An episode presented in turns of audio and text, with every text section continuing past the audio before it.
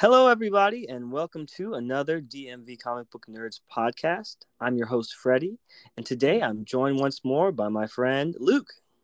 Hello, everybody. How you doing, Luke? I'm all right. How are you, Freddie? Doing well, thanks. So glad to All right. have you back. And Glad to today, back, man. yeah, we're gonna have a good time discussing the final book of Superman Space Age, number Yes, three. indeed. Indeed. All right. If you haven't read the book yet, or if you haven't listened to our other two podcasts covering the book, we want to encourage you to go read them and Yes. to them right now. Well worth it. this will be more fun after you've done all that, and then also um, this will be a spoiler-filled podcast, so that's your warning. Indeed. Yes, indeed. Um. So Um, before we dive in, I'm gonna just give a quick uh, summary and overview of the book. sounds good. All right, so Superman Space Age number three is written by Mark Russell and Mhm. drawn by Michael Allred with colorist Laura Allred. Uh, again, we have another 80 page book here, and this was released February 21st of this year, 2023. Yes. So, uh, here's the summary Mhm. The end is nigh. As red skies reign, Superman does what he can do to make the world a better place for as long as it continues to exist. But money is power in the greed driven 80s, and villains like Lex Luthor seem poised to win in the end. Little do they know there are bigger things to worry about, and the hero that they've grown to hate is their only hope against this crisis. Don't miss the riveting finale of this soon to be classic miniseries. Yes. All right, so here we are, and let's dig in. I'm gonna start by talking about the cover. This darn cover. Good grief. Yeah, we've got Superman, the Justice League, floating through Mm-hmm. space. Most of the Justice League looks dead. Yes, that haunting image of one Woman with hollow eyes. Mm-hmm. Just shiver down your spine. Mm-hmm. You got Green Lantern's hand Yeah. the cover in the corner. Espe- like, it's especially chilling since we did watch a Green Lantern die in the last issue. Yeah. so it, it does it does uh sort of Green Lantern is this Mhm. um and um but And- yeah everybody just sort of except for Superman yeah, he's stands alone on this yeah on, on a bit of meteor rock or something, and he's yeah yeah. hanging on by a thread himself. He's, he's very tattered. yeah his cape is all torn up. His Um, suit's all dirty. and in the background you can see uh, a huge the huge head of the anti-monitor. Yep. Those grizzly teeth of his. Yeah. And there's sparkling eyes against like a black background. Yeah. Actually So- speaking of eyes sorry sorry sorry to interrupt but speaking of eyes if you look really close at Superman he's actually crying on this cover. Like that's Yeah. how dire He's- Superman's tearing up. Yeah and we'll see some more of that as we get into the book. Um, yep but while we're on the topic of covers i do want to take a minute to um, uh, mention the variant covers. We've got some variant covers by joe quinones and um, nick derington. Um, and i think also by steve rude Ooh, the great Steve Rude in the, on the I- first issue. yeah, I do love Steve Rude. We also have one by Dave Johnson i- on issue number two. Lots of really cool covers here. So if you haven't seen them, I want to encourage everyone to look them up online. Oh, I'll check them out myself later. Cool, cool. Um, and now let's dig into the book. All right, All right, so page one. page one. We are in Once Universe Yeah, 832654Z. indeed. And again, we have this big full page splash of Superman crying on this Yeah. on this uh, destroyed Earth. Yes, and this is the the alternate Superman who has a black background on his ass instead of the classic yellow background, That's right. who seems to have survived some sort of apocalypse on his Earth. Exactly. He says, You have no idea what a precarious thing existence is. How many other Earths just like this one have already been destroyed, whether by their inhabitants' own hand, alien marauders, or just dumb luck?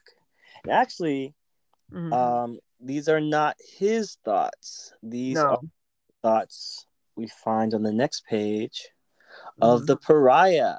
Yes. He has returned to the Seagull Bar Mhm. in Metropolis in Next to the 1982. So he and Clark are having a conversation, Yes.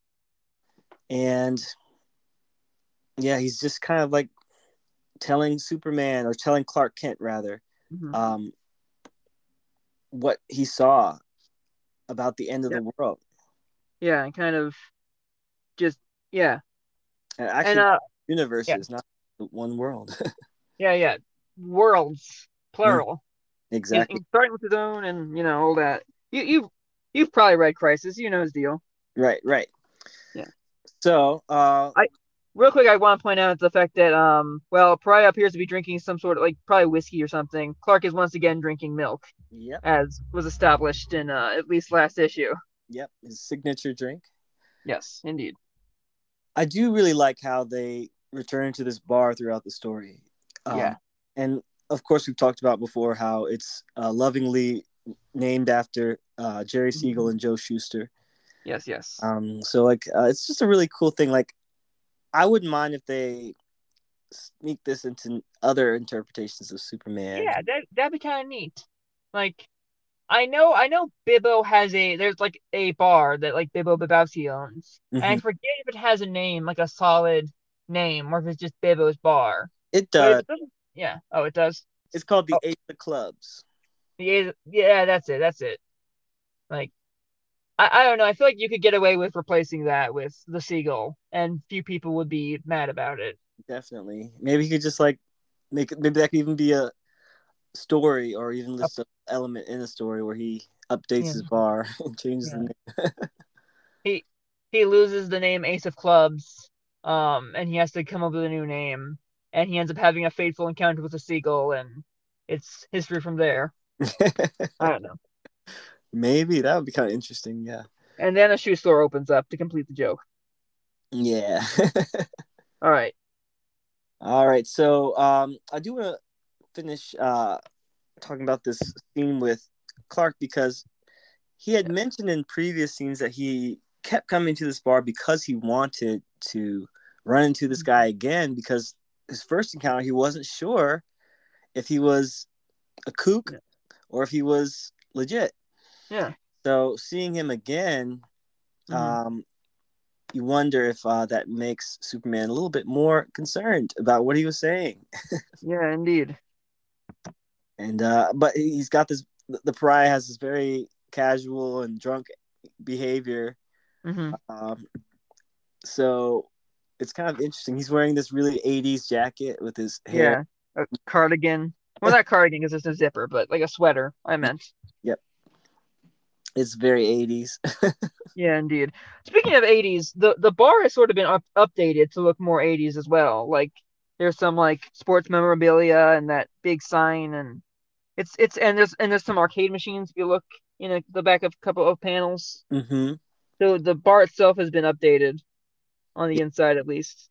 Yep, we have traveled through time, and uh, the Indeed. Allred's art is definitely reflecting that in a beautiful way.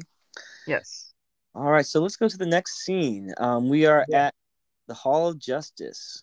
The new Hall of Justice. New Hall of Justice. That's right. It's Mhm. got a really kind of uh, artsy look to it. Um, Indeed. lots of curved lines and Mhm. hardly any straight lines. Um, Yeah. And you also have a new Green Lantern here, and lots Mhm. of, and lots more Justice League members. Yeah. A, a very much expanded Justice League. Yep. um, including including the only absent founding member from the previous issue, uh, Martian Manhunter. Yep. We got Martian Manhunter, and I'll call out a few other names. You got Hawkman. Hawkgirl, you've hmm got, uh, Black Canary, who we saw at the end of last issue. We Yep. see um, Red Tornado hmm and Swamp Thing. Yeah. Oh. Mhm. Don't Yeah. forget the Atom. Is that Swamp Thing? Oh yes, that is indeed Swamp Thing. Yeah, you got Swamp Thing, and, Alec Holland. and uh, our new just sorry, our new Green Lantern is Mhm. John Stewart, who some of Yep. us remember from the cartoon Yes. early 2000s.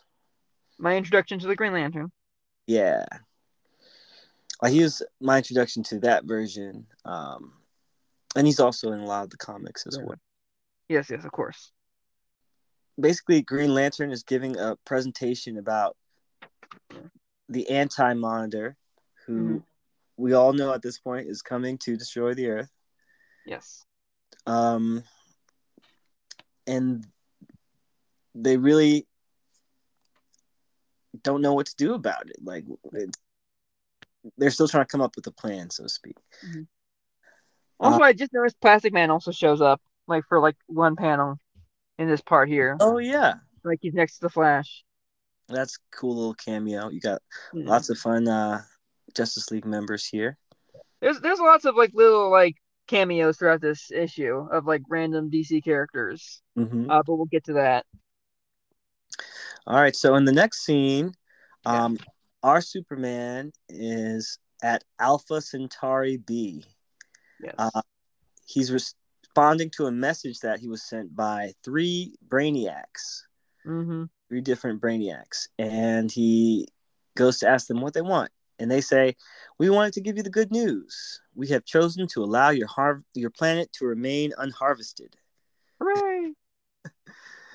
He says, "They say, don't misunderstand. Your world will still be destroyed, but not by us." How nice of them. What, Yeah. a, what a bunch of sweethearts.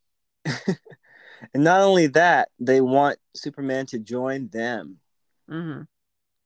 Uh, they ask him to join their quest to defeat the Anti Monitor, and he they say, with your assistance, we project a seventeen point three two eight nine percent chance of success, with a Yay. four point eight nine three three percent uncertainty quotient. I like those odds. I don't. Oh well. Yikes. but um they asked Superman if he has any questions. He says yes. He asks in the universe where they're making their stand, is there an Earth? They pause and look at each other and they they say yes, there is. Mm-hmm. It's almost identical except in one minor detail. In that universe, the human race is extinct. Bum bum bum. Superman says how, and they say who knows? Probably some nuclear conflict or another. Sounds right. So then we return to Universe 832-654Z. Mm-hmm. We see our Superman with the black on his shield, Yes. and he's in the wasteland. So we see that Earth that they're talking about, where they're going to make their last stand. Yes. And um, yeah, basically, the Brainiacs kind of in the scene saying that um, the they from their perspective, the planet seems to be rebounding nicely from extinction. Uh, Mhm. Other than the human race, of course, hmm which mercifully remains extinct. Go of their bluntness. Yeah, and uh, they say to be frank, we think you would thrive without the distraction of, of human Yeah. beings. So they don't get Superman at all. They're not very uh, sympathetic to his, uh, you know, Yeah, I do love the look the look on Superman's face as they say that. This like, oh boy, yeah, like they're they're they're trying to help is the is the kind of thing is the real like kicker. yeah. Like, Like they're- they're trying to be helpful, but they just kind of don't get it. that's a pretty interesting uh, take on Brainiac. It's kind of fun. Yeah, I like it. I mean, like it, it's kind of, it's like not entirely like an original thing. Like the idea of Brainiac as a preserver has been kind of you know like a thing for a while, but like there's always more of a sinister connotation than this gives. Hmm Like this is the least this is definitely the least sinister Brainiac. Yeah, Just kind of clueless. yeah. Because like, cause, because there's a big bad in the background. Like we're worried about the anti. Yeah. Definitely, definitely. Everybody is here at this point. Yeah, yeah. So he's, he's the evil. They're just kind of misguided. Right. All right. So we move on to the next scene at Mhm. Metropolis Correctional Facility for Men, where Lex Luthor is serving time. Yeah. and uh, he's talking to his lawyers and his uh and his people from LexCorp, Yeah, this part's great. and they're complaining about the fact that their shampoo sales are Mhm. aren't as good as they were because people are wearing their hair short now in the Yeah. 80s. Although you gotta love you gotta love uh, Lex's question when they tell him that the sale the the personal hygiene division is uh doing not great. He Mhm. says, "Why did it suddenly become fashionable to stink out there?" And then they explain the shampoo problem. And then he decides to come up with the clever solution. Uh, he's like, "Let me see the directions on that bottle. Lather, rinse. Is that it? Add the word repeat. There. I just doubled our sales. now can we talk about something important? Wonderful. Yeah, like no uh, matter what he's writing about, um, Mark Russell has to fit in some kind of like satire.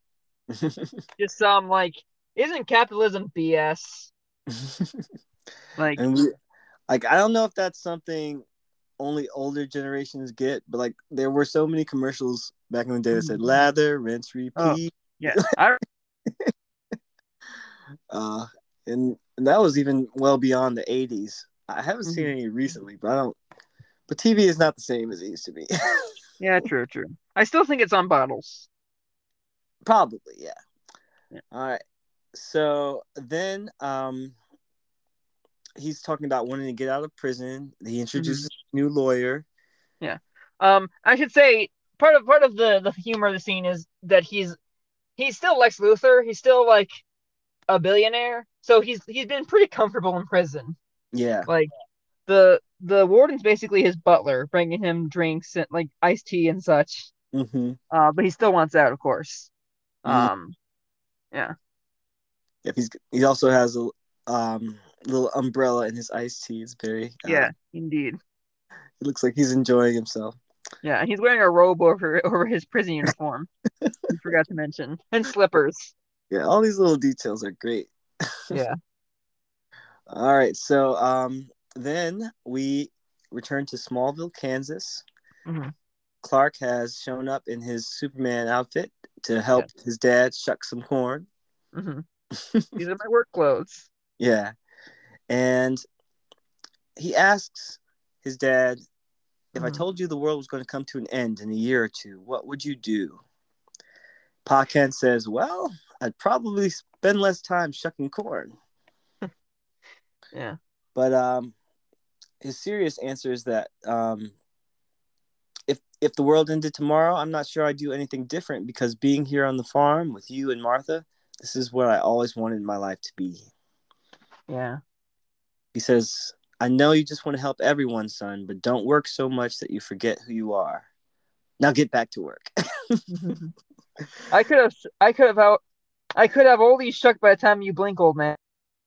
I know, but then you'd miss out on all my corn-based wisdom. So, so him and uh, absolutely adorable exchange. yeah, nice scene between Pa and Clark.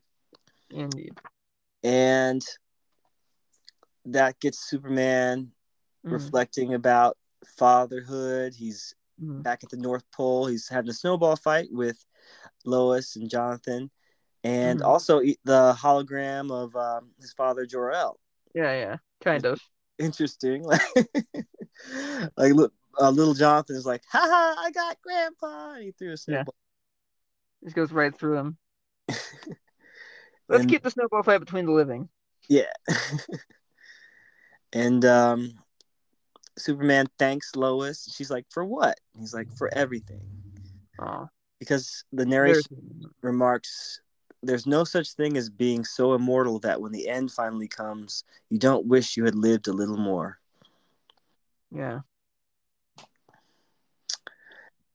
Um so then it's nighttime at the Fortress of Solitude.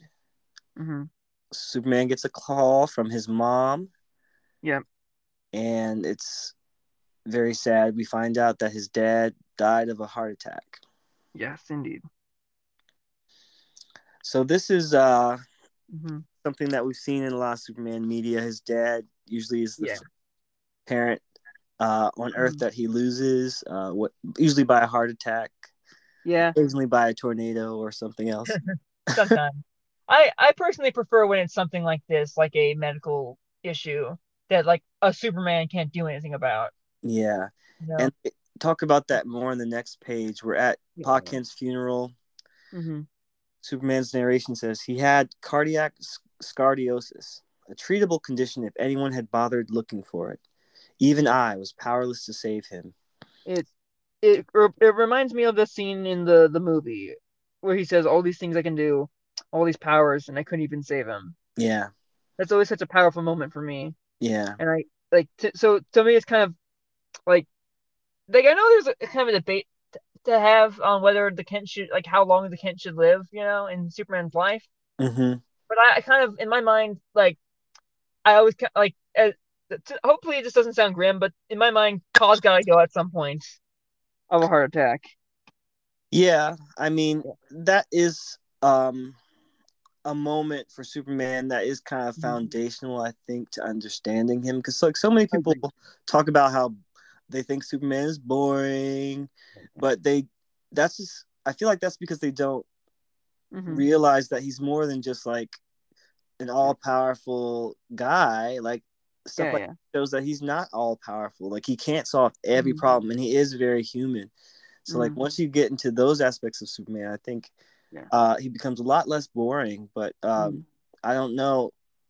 I mean, people people's mileage may vary, but um, yeah, this scene, um, he he has a line at the end in his narration. He says, "When you spend your life trying to save the world, it's easy to forget that the world is always ending for someone." Yeah, that's And- a great that's a great part. yeah like I, i'll say that i kind of realized that at one point in my own life like um Mhm. you know um i won't go too much off track but um i will say Mhm. in a lot of religions they talk about you Mhm. know the end of days judgment day revelations and all that Mhm. stuff and and it's easy for people to get caught up in an apocalyptic view of like one big event ending the world. And that's kind of what this story talks about. Yeah. but but this panel captures the reality that people die every day and like sometimes in horrific uh, ways and, and sometimes in like normal ways sometimes in you know um, uh, like apocalyptic ways even if the world is still going on. So yeah, yeah. it's it's just something interesting that i i think humanizes superman even more Definitely. because um, he he's really seeing that there are limits to what he can do here Yeah. Like to me, this is the tragedy that sort of makes Superman. yeah Like more so than Krypton, you know.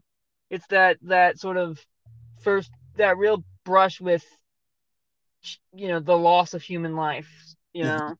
Like not to not to go into a whole thing, but like now yeah. to uh backtrack to something you said before like about the Mhm. argument of how early should his parents die like i remember the new 52 his parents died like early on like Yeah. and when he was still in smallville before he moved to metropolis Yes. i don't know if i ever really liked that uh decision um I- I have I have thoughts on that. Um, like I said, I prefer when it's the the Kents pass through natural causes, mhm. so it's not um, uh, you know, it, it, it- to me it ought to be something that Superman can't do anything about, you know. Mhm. Um, i think that one was a car accident but like he just wasn't there Yeah, i guess exactly, exactly, and I I kind of get that, and also like like there's a whole like without you know we're not talking about that comic, so not getting it's like a complication to that scenario, you know, like if Mhm. you've read it. yeah Um, but but without getting into that, but I do like personally, I feel like like this is you know this story does it differently, but like personally, I think at least Paul should be gone before he becomes Superman. oh really Yeah, So- yeah, I was gonna say the opposite. Like I kind of like, I like the Kents living long enough to see him begin his career as Superman. yeah. I, I understandable. I I think I want I I think Martha should. I think Martha should at least be around for like the Justice League, you know, found, being founded. You know, um, but I th- I feel like Paul. I, I feel like Pa makes sense the most sense as like what gets Clark out of Smallville, you know? Yeah. I mean Again, that might be because of the movie influencing me, but Mhm. that's yeah, yeah. Sorry to. I guess my influence would be the animated series where like his parents are both still alive and and I think when I was growing up watching that it kind of just set him apart from other superheroes like Batman doesn't have parents Mhm. from a young age. S- Mhm. Uh, Spider-Man doesn't have parents from a young age, but he has his um, um, Mhm. Aunt May. Yeah. Uh, loses Uncle Ben at the early age, so it's like And, there are very few really talk- superheroes yeah. that have both parents, you know, Mhm. well into their adulthood. Yeah, and Spider-Man can't really talk to Aunt May about being Spider-Man in the Mhm. way Superman can talk to Ma and Pa about being Superman. Right. Like I, I always thought Good. that was a very unique relationship, and I, I like seeing it. I Uh, definitely, I definitely see the appeal of it. Yeah. but but like I said, there there have been lots of different takes on it, and everyone can have their own favorites. Yeah. Um, anything else you want to say about this before we move on? Uh, I well, I, I, I guess I'll just say like I, I get where I, I, I. That's why I say I, I like Martha staying around a little longer so she can have that kind of role. Uh, other than that, no, I don't really have. Actually, wait. Yeah, no, I don't have much to say. Well, I, I would like to add on something to that, just because like Mhm. one thing I've noticed in adaptations where Mhm. Jonathan or Pa Kent has died Mhm. and Martha Kent is still alive, Mhm. like I don't particularly like a lot of those iterations because I feel like at that point they don't always know what to do with Martha. Like that's true. you have this old lady living by herself on a farm and Mhm. like they never seem to like hire any help or like Yeah. or sell the farm or like I don't know. Like it just seems very unrealistic. I don't know. Like I don't live I on a big old farm in Kansas, but yeah, I have a thought on that. uh, if I may get into it real quick. Sure. Um, I feel like people forget about this, but like uh, in the Silver Age, like even before he leaves Smallville, uh, the Kents actually left the farm. Um, like in, in the Silver Age, like when like he was like around when he was becoming Superboy, like when he was a teenager, they left the farm, they sold the farm, and they moved into you know into town, Mhm. and they ran the grocery store. That Mhm. was the like when you read old Superboys, that's that's the deal. Like the Kents run the grocery store. Uh, they have a they have a little house in the suburbs of Smallville, and Clark has his little underground basement lair uh, where he does like the proto Fortress of Solitude. Um, but they run the they run the general store, and like I feel like if you just bring that back, um, and have Martha run the the grocery store after Jonathan passes, I feel like that kind of that that lets you keep Martha around as like you know the person Clark talks to, um, when he needs you know advice or whatever, and it also but also doesn't make you think, wait, so so he just left his old mother to run this farm all by herself? Mhm. Yeah. Yeah, that's interesting. Like, like, th- like, there's a lot of things they could do. Mm-hmm. I, but I just feel like too many times I've seen her just kind of like stuck at home, like, and I'm sure Superman's helping to take care of her, but it's just like, I don't know. And uh, let's not forget uh Ben Hubbard. Um, yeah, um, I believe Ben Hubbard is their neighbor who helps them um maintain the farm. yeah, yeah, he's he's like mentioned in Superman the movie when Clark tells Martha that he's like leaving to find himself or whatever, and he Mhm. kind of comes up every now and then as like a a neighbor or a hired hand or um. In the New Fifty Two run you mentioned earlier, he does act like Clark sells the farm to him after his parents pass. Mhm. So Now, I'm not sure if you are aware of what Martha ends up doing in Smallville, but I won't spoil anything. I'll just say they give her a lot of um, agency, and they they give her a career, and they kind of move her off of the farm towards the end of that series. It's kind of interesting. And she's like not she's not a main character towards the last Mhm. couple seasons, but she pops in in an interesting way. That that sounds that's good. That's that's that sounds good. Um, Are you ready to yeah. move on? yes, Next- yes. So, um, so we just spent a long time talking about how like there are limits to what Superman can do, But Mhm. here we see a big full page panel of him working with Jor-El, creating a model of human quantum DNA signatures. And Mhm. it's that's something that's particularly super. Yeah. like the whole panel is really cool. Um, and I- he says he's developing the superpower that he'd always neglected, and perhaps the only one that truly mattered, hmm which is um his brain power, I suppose. Yeah, exactly. this is an element of Superman that I feel like goes under under acknowledged, and I like whenever like him being smart.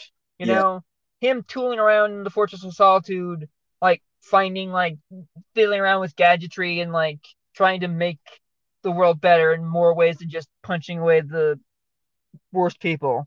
You know. Yeah, like I I love when that when he's a super genius, but also he's like not um but he still has like those himbo qualities we talked about before where, it's like, where like he it's not about ego for him. He's not he's not Yeah. like Lex Luthor who is Mhm. so brilliant that he has to let everybody know all the time. Yeah, yeah. He's he's more just like hmm he just lets his imagination and curiosity run free and and he, he's always looking for solutions for problems so Yeah, yeah. um Yeah, and he's not like a Reed Richards where he's always thinking about science, and he comes out like a scientist, you know. Mhm. It, it's more like he's just sort of a tinkerer, Right. you He's a- know. like, like it's yeah less. like he's a journalist for by career but Mhm. like but when it comes to science uh he can do a lot of cool things especially when he's working from the fortress Yeah, It's like the superhero equivalent of having like a like a hobby where you um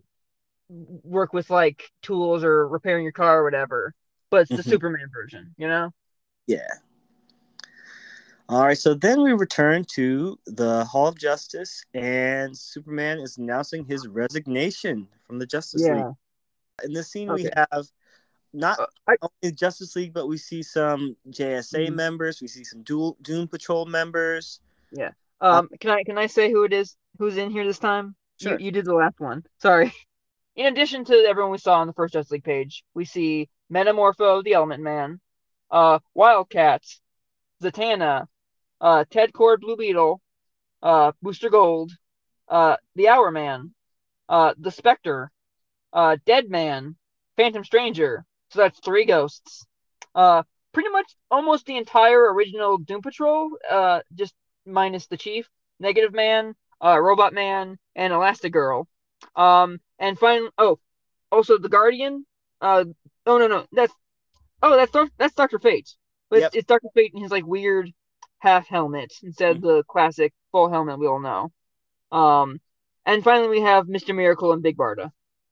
Yep. So we've got quite a crew here assembled, Yes. and unfortunately, they're all having to say goodbye to Superman. hmm Batman himself is kind of sorry to see him go. Uh, and he has some interesting advice he gives him with a handshake. Says, uh, uh, if if and when you ever get distracted thinking about everything and everyone you can't save, don't focus on saving the world. Just concentrate on saving one person. Remember, it's not humanity that matters; it's people. hmm And that's an interesting quote for Batman. It kind of reminds me of the uh, Justice League theatrical cut that uh, you know Yeah. don't really uh, talk about too much anymore. But there Mhm. was one scene where it's like, "Save one person," you know. Yeah. I actually I was actually thinking about that too. Uh, so I'm glad you brought it up. like- I'm not really a big fan of that like movie, honestly, either version. But that is a, a scene that I think is nice. Mhm. Yeah, Yeah, and, and so I almost wish to see it. I wish I almost wish it was in both versions, honestly, because it's a nice humanizing little moment. yeah, like I I've always kind of said there there are elements of both movies that might have worked well if it was merged into one movie. I, I agree with that.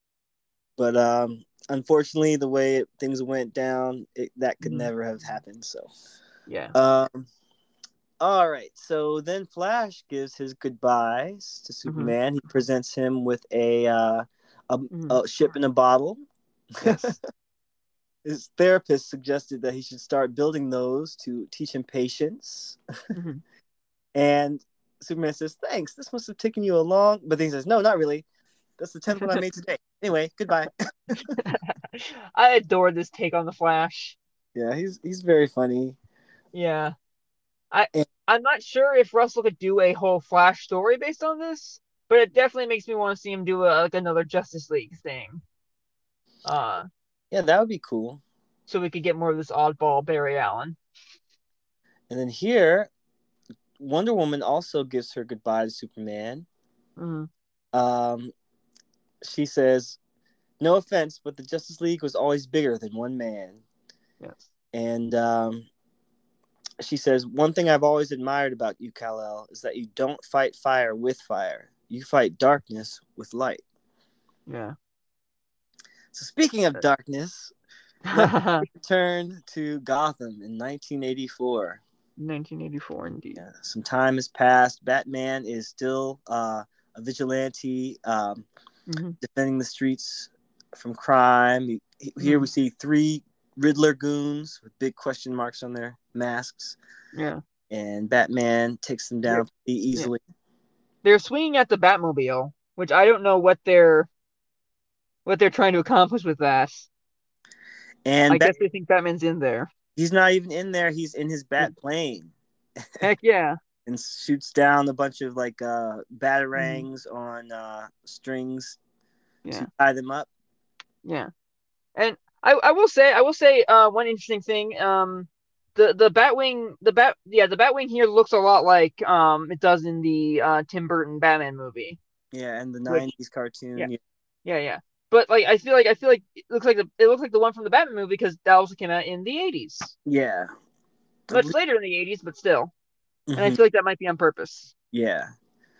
So then we have this nice big splash page of uh, Batman uh, kind of coming out of the bat jet and like he's, he's yeah flying and looks pretty Mhm. cool. yeah and he's holding some kind of spear Yeah. which we'll see in a second what that fully is So turns out to be a magnet that he yeah used to tie up these bad guys hmm um, with the batarangs that he's attached to them. Yeah. Hopefully nobody's got a plate in their skull Yeah. so then we go to the Bat Cave, and Bruce Wayne is updating his uh, Bat computer with his database of known criminals. You see a picture of the Penguin with a black eye, and he's got this facial recognition software which won't be available to the public for at least 20 years. So he's definitely enjoying the perks of like being a billionaire. Um, he also mentions he also talks about how um, when you get used to fighting inferior co- competition, you begin to de- to develop bad habits, which is just another way of saying that you're unprepared for what comes next, which is foreshadowing. hmm All right. So in the next page, Yes, we are introduced to the Joker. yes, He is uh, entering Wayne Enterprises uh, Mhm. as a clown who says that he's looking for the daycare. He's the Yeah. entertainment, and they just Yeah. let him right on up to the fifth Yeah. floor. it's actually it's actually like kind of a pretty dark joke because um, the the, the like the um we we see the Joker about to enter the building, and then we see a guy being turned away with the secretary saying, um, "I'm sorry, but Wayne Enterprises is a secure facility. Without proper credentials, we can't let you in up go up to the executive level." And the guy's like, "Oh, I understand." And then the Joker comes in and just like, "I'm looking for the daycare," and she's like, "Who are you?" And he's like, "I'm the entertainment." And she's like, fifth floor." Yeah, like like you said, um, it really kind of uh, it's kind of a dark joke because you've got Yeah. the the executives are under tight security, but the children mm-hmm. apparently Oh aren't. yeah.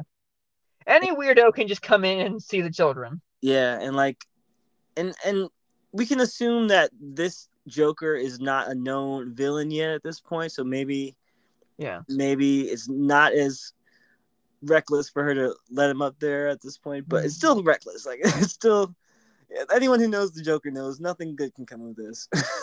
1983. I'm pretty sure uh, John Wayne Gacy still um was was out by this point. So Maybe- every guy in clown makeup. Is all I'm saying. Exactly. And so Batman is kind of narrating. He's talking about how Mhm. uh, it was easy for him to pick off like what he calls the low hanging fruit, uh, all Mhm. the low level criminals. But Mhm. um, he talks about how metaphorically, once you get rid of all the low hanging low hanging fruit, then the branches just get higher.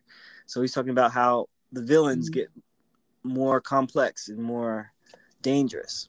Mhm. So we'll return to that in a bit. Mhm. But uh, back in Metropolis at the Daily Planet, um, Perry White has a new assignment for Lois. Mhm. she says, "Wait, it's not a beef. It's not a literally beefy assignment, is it? You're not sending me to a slaughterhouse or something." He's like, "What? No, that's what Kent is for." Did I hear my name? so, um, but basically, he tells uh, Lois and Clark that Lex Luthor is appealing his case. His Lex. Luthor is appealing. That's Mhm. highly debatable, Chief. I couldn't let that one slide. I'm sorry. yeah, he's appealing his conviction, Wiseacre. Yeah. And so they're sent to the Metropolis Federal Courthouse to Mm-hmm. observe the case and report on that. And the le- narration switches to Lois Lane's point of view. Yes. Um, in this first panel, you can see a whole lot of 80s fashion. Yes. Good job, Allreds. Um, you got, Yeah. and have all the shoulder pads. ads and like the guys look like uh, American Psycho. And this guy's got like a great big cell phone he's talking into. Yeah. so that's outside the courthouse, and then you got Jimmy Olsen in his classic um, vest and bow tie. Yeah. Uh, he's not allowed in the courtroom, so he Yeah. he has to park on the steps. Is it just me or does Jimmy look like his hairline's starting to recede? Yeah, he definitely looks a little older. Um, yeah. maybe time has gone past here. I mean, he, he was he was like a teen in like the '60s, so. He's got some wrinkles on his forehead Yeah. now. hmm And um, Lois's narration is talking about how at some point the country changed. Like she couldn't fathom how a man who killed millions of people Mm-hmm. would even be considered to let go. Like, Yeah. uh, she says that we forgot the lessons of the past, the lessons it took Mm-hmm. A Great Depression and two world wars to learn. Um, and uh, You can't buy your way out of trouble. yeah. So then Mhm. we enter the courtroom, and basically, Lex Luthor's lo- lawyer Mhm. is talking them up, saying he's he's a, he's a pillar of the community, Yeah. and he's agreed not to sue the state for false imprisonment. Yeah. Because they, they blame it all on the government. Yep. He Like- didn't do it. like he says that, well, yeah, he says that it was government incompetence that when they Mm. loaned the two nuclear devices to be used in defense contract demonstration, that one of them accidentally den- detonated while en route, Mhm. and it's all the government's fault. Yes. So, unfortunately, Mhm. all it takes is Lex giving a stink eye to uh, the state prosecutor, yeah. and then the judge vacates the conviction, and Mhm. Lex is free to go. Yeah. I'm guessing he has uh, blackmail on that uh, other lawyer Probably. because that's kind of been a running theme throughout Lex Luthor's half of the story. hmm And then we have a scene. It looks kind of like Donald Trump and Rudy Giuliani, except it's A little bit. lawyer, and it says like he's like, "We did it, buddy," and then Lex is like, "Don't touch me." Don't touch me. I love that. Any other thoughts about this scene? Um. Uh, other than other than uh, we see uh Otis and Miss Tessmacher are still there. Uh, not much. Um, I think we I think we can move on from there. All right, and then we're still at LexCorp. Um, He's he's free now. He's able to go back to the office, Mhm. and he's like, "I suppose I should be grateful for how you all kept this company going while I was away, but strangely, I'm not. Anywho, Love the guy. back. What do you got for me? Uh, Kryptonite, Mr. Luthor. What's Oh, a excuse me, Mr. kryptonite? Uh, it's Superman's secret weakness. Only it's not secret. He told the world, and we managed to get some. Why? Well, to destroy Superman. You know, to get revenge. And, like, Lex like face palms at that. yes, he has the biggest face palm. Uh-huh. Like, and and when and when should I do that, Otis? During recess, but on the playground before fifth period. Uh-huh. Um, and Otis apologizes. I'm sorry, Mr. Luthor. I just thought. Uh, and, so and like, Lex just I'm like asks. Superman guy worth anyway. hmm and so they his um his accountants or his his staff kind of tells him that they've done the best opposition research they could into him, but they find no capital or assets in Superman's portfolio. They guess he has negative net worth. They call him a charity case. And Lex says, Would you like to say it? Cripes, the guy's already destroyed himself. so Right. so Lex is ready to move on from that because he's he's not really concerned about Superman. Mm. And he says the one thing we need to do to fulfill our destiny to achieve full market capitalization is to acquire Wayne Enterprises. Yes. Bum bum bum. And in Yeah. the news on the next page, our Mhm. top story tonight Wayne Enterprises rejected a buyout offer from LexCorp. Of course. Uh, Bruce Wayne says that it's not for sale and won't be as long as he's in charge. hmm So then we find Lex looking pretty angry and bitter inside of his uh, office. A Um, rare setback for LexCorp. mhm. And uh, the news continues to report about how LexCorp's stock price has dropped 13 points in trading. But in other news, everyone's Mhm. looking up to the skies and they're wondering whatever became of Superman now that he's Indeed. retired. A good question. It's been Um. two years to the day since the world's greatest hero was last seen in public. And now everyone's asking, has he abandoned us? Yes. Uh, before we move on, I actually have a couple of thoughts on this uh, Lex Luthor scene. Sure. Um, I actually really love like, okay, so so, so one of my sort of controversial opinions, um, on Superman is that I kind of think the John Byrne stuff is a little overrated.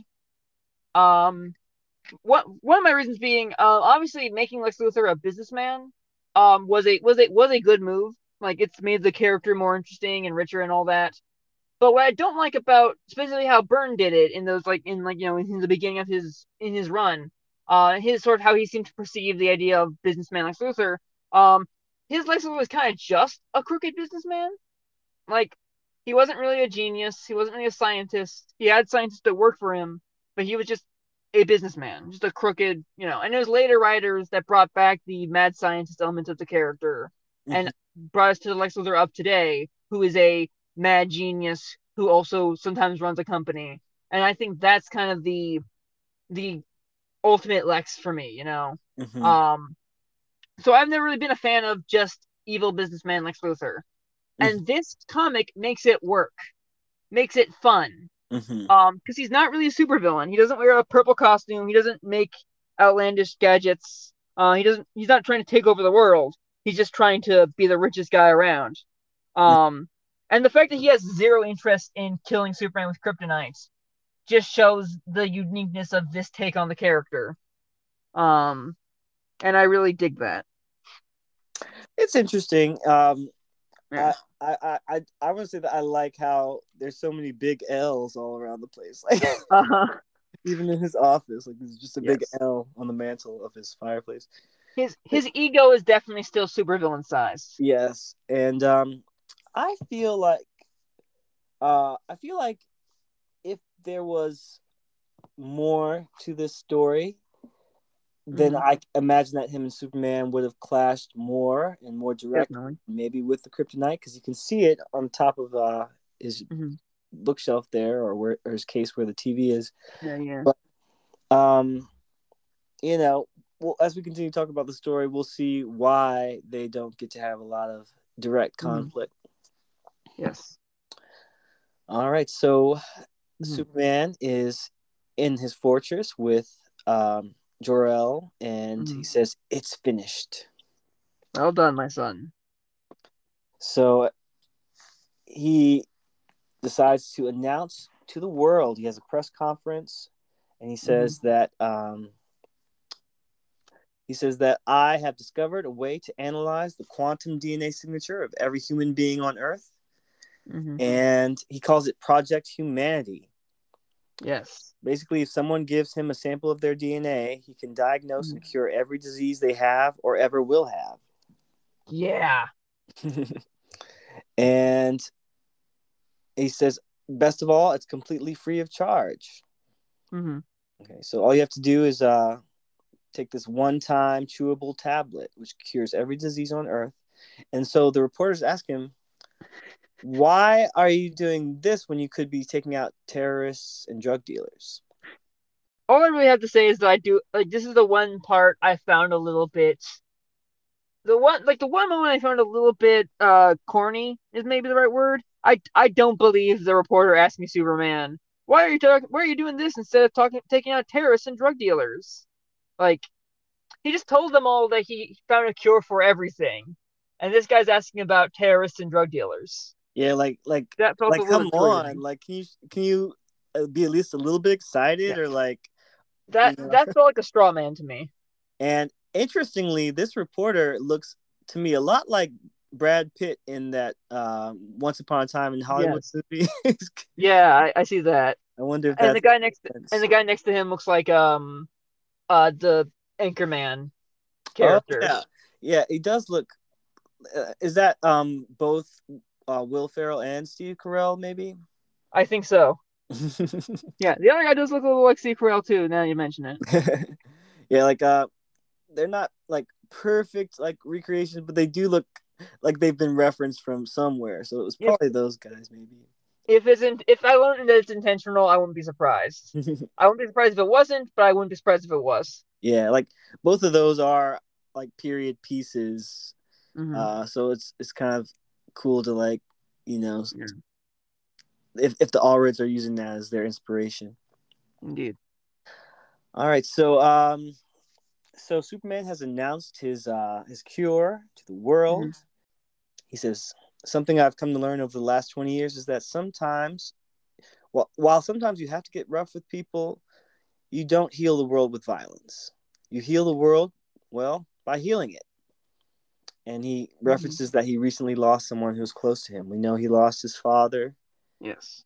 and um, he says life is a battle that we all lose eventually so that's why you can't live it like it's a war Mm-hmm.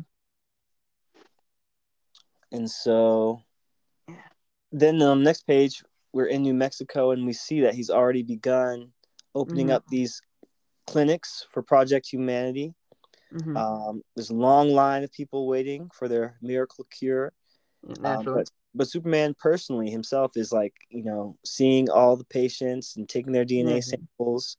Uh, He's here. Here we see him with a nice old woman. mm-hmm. Um, they're processing her lab results, and they say her tablets should arrive in a couple of weeks. Mm-hmm. So he explains to this little lady that she can just uh, eat it whole and it tastes like root beer. Um, and he asks her anything else, and she just says, "Yes, thank you." Yeah, like you can see already how big an impact this is having on people, Uh-huh. and um, interestingly, it reminds me of what's going on in X Men comic books right now. Um, have you been reading any of those books? Not reading them myself, but I I keep up to date. I you know I hear through the vine.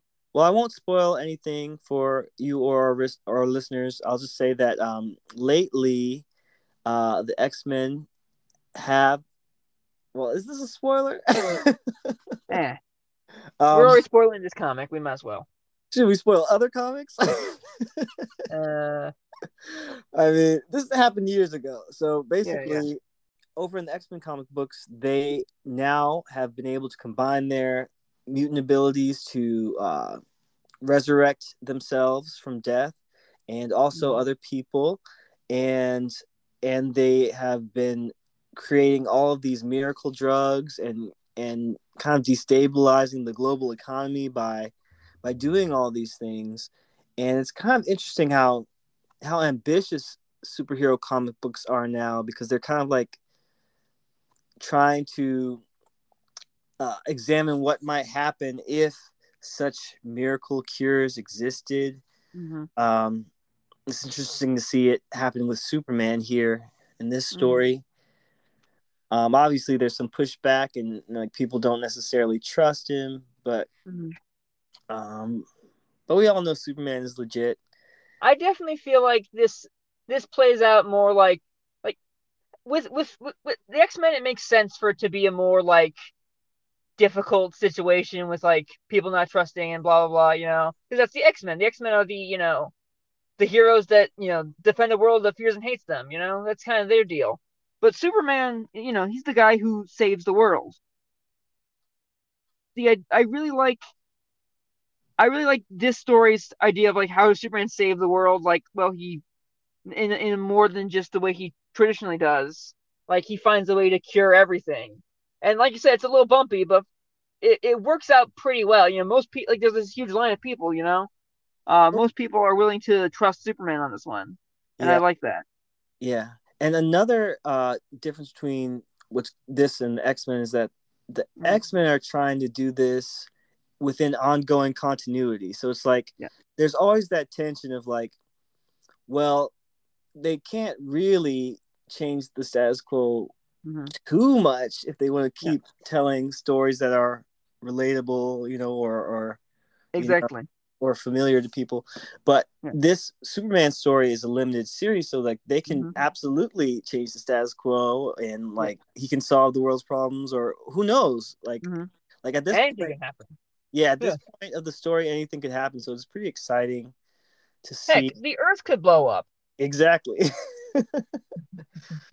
so, um, so let's move on to this next scene. Okay, I'm sorry, but actually, there's one more thing I want to bring up before sure. we move on. Uh, this fella in the lab coat at the clinic. Does he look at all familiar to you?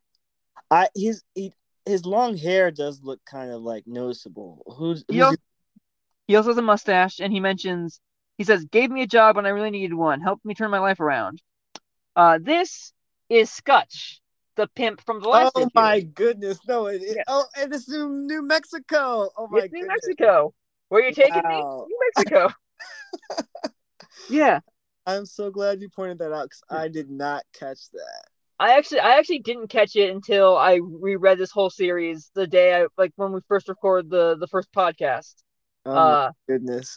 and so I've been waiting to I've been waiting to get to this one to bring that up because I didn't catch that the first time. Look at Scutch turning his life yeah. around. Okay. I definitely think that's like a that's a that's a thing you catch when you reread it. Yeah, like that's. Um, or maybe more people will notice it when it comes out in in trade and you know they read it as like one big graphic novel. But I definitely didn't didn't think about it the first time I read it. Mm-hmm. And again, that's that's the nice thing about Superman, you know, like. Yeah we're introduced to this guy as like a total scumbag, you know? He's like mm-hmm. gonna cut someone. And now he's working in a clinic. And he seems to be doing well. Yeah. That's Superman. He helps people exactly. turn lives around and, and help yeah. inspire them to, to be the yeah. best be. No matter what your problem is, Superman's gonna save you. And that's beautiful. Or he's gonna try at least. He's gonna um, he's still gonna try. In this next scene, we return to Lex Luthor, mm. who's a bit of a tougher nut to crack because maybe someone he can't save. Yeah, because um, fresh from his 20 year sabbatical is what they're referring to as his prison yeah. Uh, is Lex Luthor. He's giving basically a TED talk for his uh, employee, yeah. mm-hmm. and he's telling jokes. He's, yeah, you know, he's really working the crowd. Yeah. Any what I like it.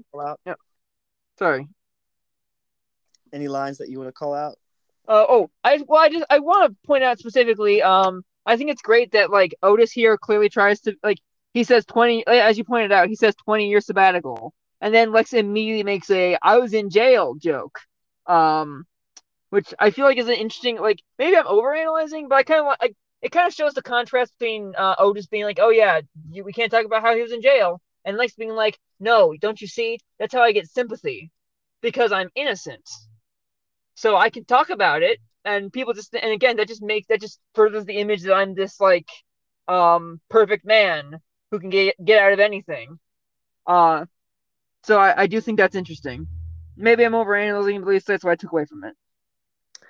Yeah, I mean, he definitely gives off the vibe of like a comedian who can say Yeah. whatever he wants because he owns this stage. Like, Yeah, exactly. um, he says, "I'm here to talk." He says, "I'm here to talk to you about you. What Mhm. are you doing here? Why do you show up to work every morning? I mean, it's for the money, right?" And they go, money? Woohoo! He's like, wrong. And he goes on to talk about how uh, humans got by for hundreds of thousands of years before there was anything like money. And he Mhm. says that uh, the, the thing that humans can't live without, the things that have gotten us up in the morning since our caveman days, Mhm. was winning. winning. Yes, A very Trump like thing to say. Um, indeed. like, there'll be so much winning all the time. Oh. Winning. yeah. Um, Mhm. But yeah, he talks about how the cavemen designed new weapons to beat the people armed with the old weapons, Exactly. and how every animal pe- pelt that we wore, every fight we won, every Mhm. time we passed on our genes to a new child, it all shows that we had won something. Mhm. It's proof to wh- whoever dropped us on this planet, or for whatever reason, that we deserve to be here. Mhm. So, like he goes on, and the, the crowd loves him. They laugh. You know, Yep. they are listening to what he's saying. He's very charismatic. Like the the the physical gestures that the Allreds have drawn here is very well. Yeah. The way he points at the audience. hmm Like his finger almost comes out of the page. He's like, "So what yeah. have say about you?" Yeah. Because he, he basically told these pharmacists that like Superman just took away their jobs. Mm-hmm. And he's not entirely wrong. The Superman won without even trying. hmm I would What say does that say Superman about did you? try, but you know, like he did put a lot of effort in. But Lex Well, yeah. He spent like years in his fortress trying to figure this out. Yeah, but Lex doesn't care. Yeah. Um, so he, then we return to Smallville, Kansas, hmm and you get a nice big panel of the house on the hmm farm. You see Lois and Ma chatting. Um, Yeah. I just want to point out, like, on the exterior shot, you can see Superman or, or Mhm. Clark sitting on the porch. Yeah. kind of cute. Yeah. Uh, and then, um, basically, they're kind of there to check up on Ma Kent. Lois Mhm. says that you could move in with us, you know. There's plenty of room at the Fortress of Solitude, and the view is practically the same, just miles and miles of nothing. hmm But Ma Kent says that's pretty much the view from everywhere at her age. Yeah. So then, uh, back on the front porch, you see that Superman or Clark is actually sitting there with his son. hmm They're talking about how they miss Grandpa, and his son asks, "You're not gonna die, right? I mean, you're immortal." Superman says that there's no such thing, son. Everything that had a beginning will, by definition, come to an end. The day comes for all of us when you leave behind the things you love, which is both death's tragedy and its promise. Mm-hmm. So, Right. any thoughts about these scenes in, in Smallville? I mean, so so the the sort of wisdom he parts on to his son here, it's some good, interesting, like introspective thoughts. Like there's there's a lot there's a lot of interesting sort of observations in this comic, as there usually are in um uh Mark Russell comics. Mhm. Um, but and like like you know, it's it's a good it's a good what he says here. It's a good deep thought, interesting thought. You know, lots to chew on. But the snarky part of me, um, my kind of sense of humor can't help but notice how in the first like th- in the like this is like this is you know fathers the relationship between fathers and sons is a recurring theme in this book, of course. Mm-hmm. Because in the first two books, we see a, we get a lot of like Jonathan and Jor-El parting their wisdom on the Clark, you know, and a lot of it is kind of is like it's a mix, it's a good mix of like harsh truths and like up like you know, but like nice comforting ideas. Um, and here the, the and this is this is a great moment of like this is Clark's this is Clark becoming the father, you know, like Yeah. you know he's clearly obviously he's already had a son through you know a good chunk of the story, but this is the moment when he does what his dads have been doing. He passes on wisdom to his son, you know, Yeah. like it, it, he's now the father in the father and son relationship, and it's a good moment because of that. Like uh, to But- to recall the Superman movie, uh, uh, Mhm. Marlon Brando says, "The Yeah. son becomes the father, and the father becomes the son." There's something to that Yeah. effect. It- uh, that, that's it. That's the line, and it's it's it's like that. It's a great part, but it's funny to me that um Clark's wisdom to his son is just we're all gonna die. I mean, it's true. Like I, I Yeah, like it's that true. Superman who faces his mortality. Like he, he, I don't mm-hmm. think he would want to live forever, even if he could, Yeah, because yeah, like he, he kind of talks about how like death's tragedy and promise is that you know mm-hmm. Like- at some point death comes for all of us one way or another mm-hmm.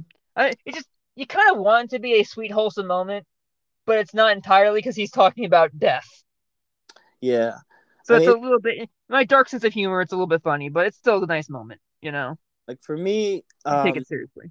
I for me um you know it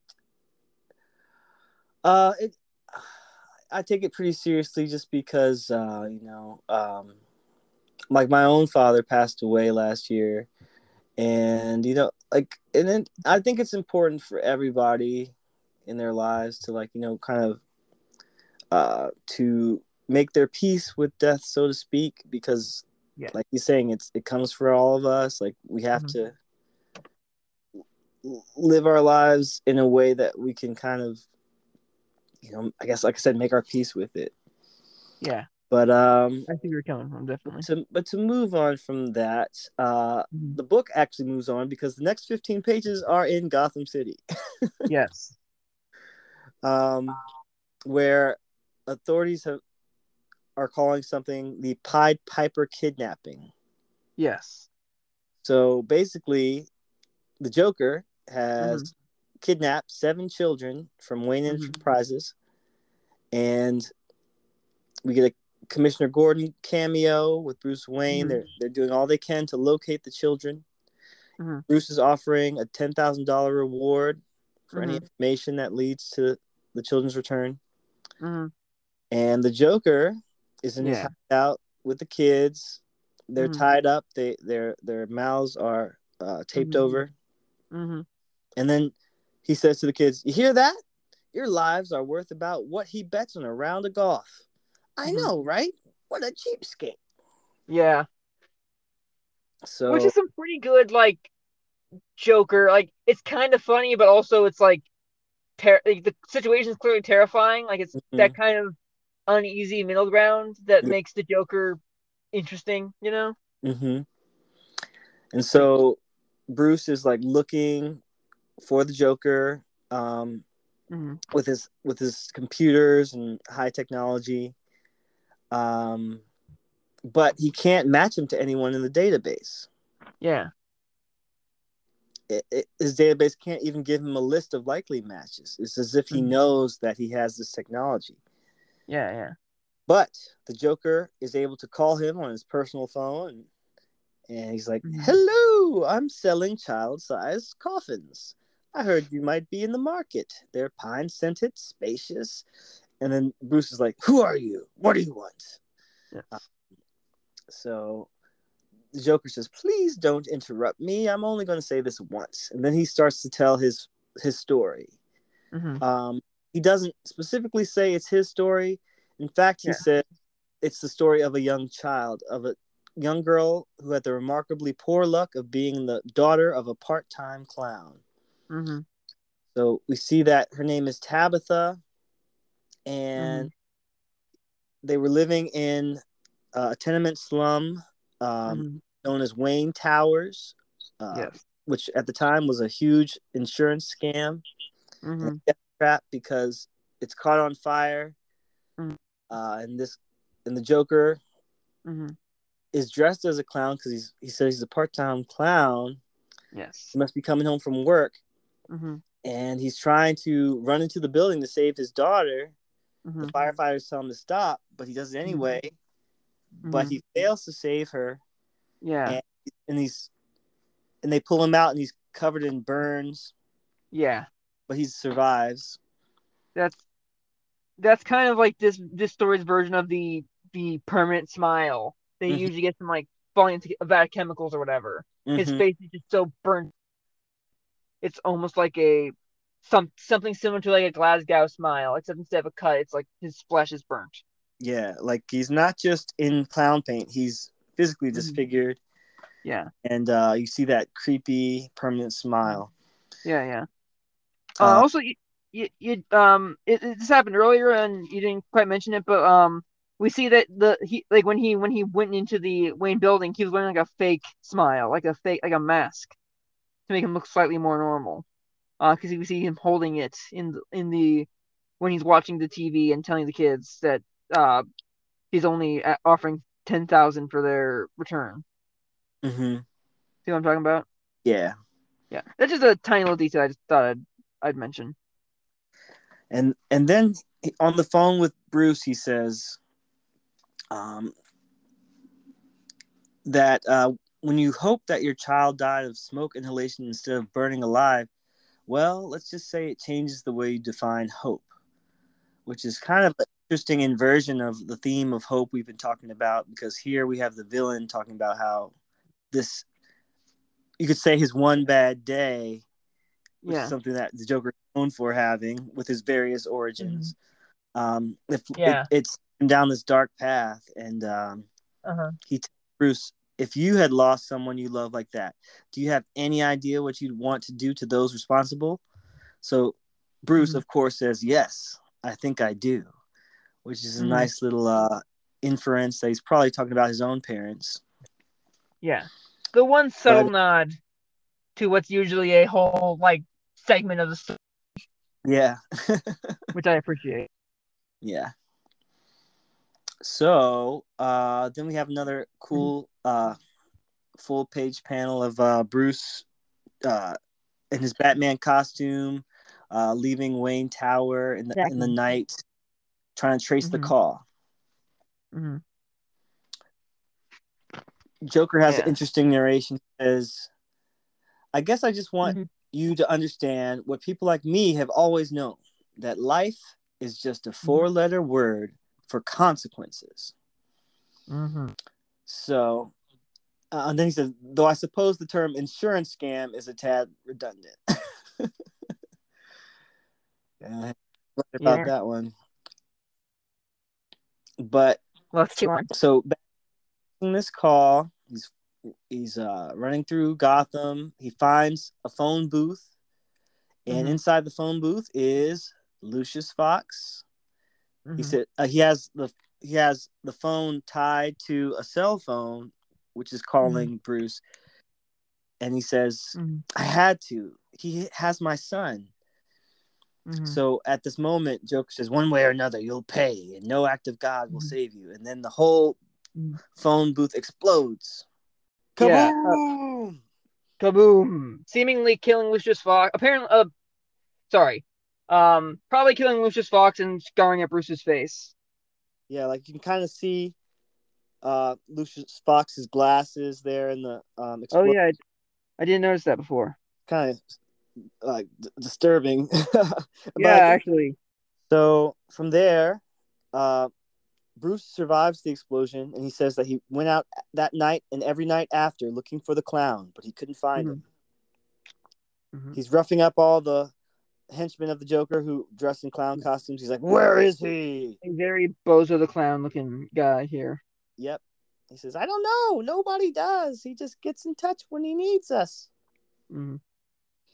So Bruce is at his wits' end trying to find the Joker, but Mhm. he doesn't really have to because the Joker knows how to find him. He gives him a call again on his personal phone, Mhm. and he basically sets the terms of his ransom. He he has Yeah. the kids Mhm. um bound and their heads are covered. Yeah. And he's And telling he points out that technically uh, he owes him the 10 grand for information about the whereabouts. um more than 10 grand. He says uh he wants a million dollars as Mhm. part of the ransom and then he wants the 10 grand on top of that, the 10 grand that Bruce offered before. Yeah. Yep. All right. So then Bruce agrees and they meet at this really worn down building. You can Mhm. assume it's the same building where his daughter burned up. You can see there's Yes. a Wayne Yeah. Tower sign out front. Yeah, and it does look burnt, and all the windows are shattered and everything. So Yeah. So we're, we that return to the scene of the original crime, so to speak. Mhm. Um, Yes. and here, um, there's some interesting narration about masks. It's, Bruce says, We wear Mhm. masks to conceal ourselves from the world, but nothing makes us disappear or hides us better than simply pretending to want what everyone else does. Wearing a mask makes you feel somehow more mysterious and yet better understood. You wear a mask so that you can take it off, so you can lead what you imagine is your real life, not realizing that you're always wearing a mask. And all of this talk of masks is because we Yeah. see that the Joker is dressed up like Bruce Wayne, mask and outfit Mhm. and everything. Yeah. Only difference. I guess in this world, oh. glove. yes. Uh, in this world, uh, Bruce Wayne masks are like Richard Richard Nixon masks. Yeah, like uh, they, they, people might wear them for Halloween. Yeah, or to rob a bank. And So, anywho, and the Um, reason he's uh, do you want to explain why he's wearing the mask, or should I? well, um, so Should I? I he knows that the police have followed him, and we Mhm. see on the next page Commissioner Gordon and some police are uh, aiming sniper rifles across the street through the window, but all they see is two Bruce Wayne, so they don't know who to shoot at. But then the Joker leads Bruce away from the window so they can talk more privately and he can remove his mask. He's like, ah, that feels better. Mhm. And then he starts talking to Bruce Wayne about money and he compares it to a religion. He says the money is the world's largest religion. And he's basically proving a point to Bruce Wayne. He lights the money on fire, the million dollars that he brought him. And it kind of shows just how crazy he is. It's kind of like uh, the Dark Mhm. Knight movie. Do you remember that scene where the Yeah, Joker yeah, burns up all the money? yeah. This part definitely reminds me of that scene. Yeah. So here again, we have another um, kind of anti-capitalist Joker, mm-hmm. and he's not even going to like Yeah. turn over the kids. hmm So he's talking to Bruce. Um, are there any quotes here that you want to call out? Uh, I, did you I did you already mention the whole speech he gave about asking Bruce if he's a religious man, asking him what the world's largest religion is? I just kind of Um, over it. yeah, yeah. He like he kind of goes in like honestly, the whole thing. I feel like it'd be a disservice to take any one quote out of there because it's a whole unified speech. Um, but I do I do think it's an interesting because if if I may get into what I th- find interesting about this book's take on the Joker, um, and why I like it as a unique sort of take on the Joker, um, because usually I I don't really think the Joker needs to be a sympathetic character like in the mainstream uh comics. Like my main t- my preferred take on the Joker is he's he's not he he wasn't really ruined by one bad day, you know? He's not just deep down a a innocent victim of some uh tragedy. Um he's a bad dude. Like he's a um he's an agent of chaos because he doesn't care about anyone else, you know? He's just Mhm. doing it all for his own amusement. That's my preferred take on the Joker. But this this Joker isn't that. This Joker is a man out for revenge. Um and he's sort of sympathetic, but like it's it's it's kind of because because you know obviously we feel bad for him because he lost his daughter and that's why he's like this now. but he is also endangering other people's children, uh, for his own revenge. So Mhm. he's not a deeply sympathetic Joker, you know. He's not. He's and he's certainly not a good guy. Yeah. Um, so I think that kind of and like he is he makes kind of a point about you know people getting too obsessed with money and all that and putting it above all else. Um, but he's still not correct, and that's what I so I really dig. I don't think it needs to be the main version of the Joker, partially because I don't think many writers can do it as well as Russell does it. But um, excuse me, I do like this version of the Joker. I you make a good point. Like I I pretty much agree that the Joker in most cases doesn't need to be a sympathetic character. Um he he's one of the most you know unrepentant villains that Batman faces. Um and his origin has been like so mysterious and and uh you know un- uncertain for so long that it's interesting that we get a more def- definite origin here but I agree with you. I think it kind of works for this story, but I wouldn't necessarily want to see it um, brought into the main universe. Mhm. Um, yeah, I don't know. I it's it's kind of interesting setup here where um, well, we'll see later. I'll, we'll mention later what we learn about the Joker, but Mhm. for now, he's lighting the money on fire Mhm. and then um, he's telling Bruce that um, he's doing this because he wants to prove that maybe there's something more important to rich people than money. Mhm. But Bruce warns him, he's like, You won't make it out of this building alive. They'll kill you. Mhm.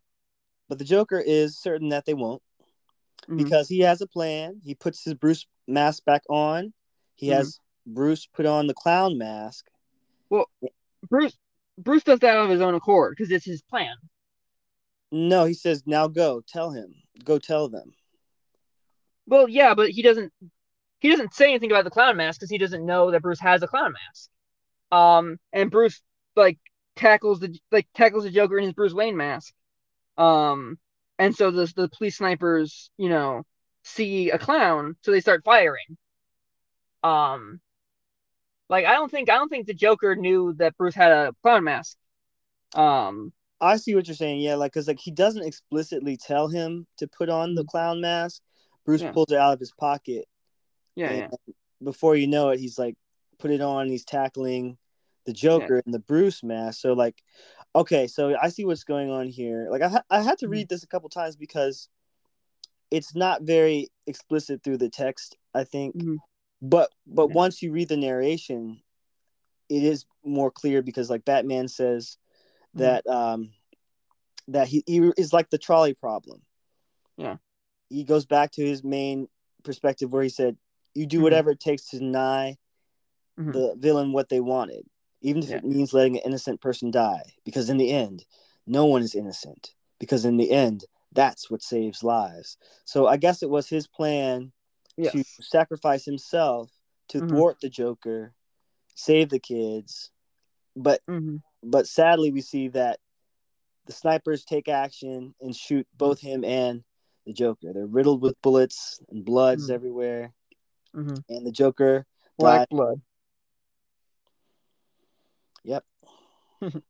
But yeah, the Joker and Bruce both die. Sorry to Mhm. interrupt. I just. Yeah, I was just saying that, but the Joker dies laughing. hmm Right. Yeah. Yeah. Any thoughts? Any final thoughts about this scene?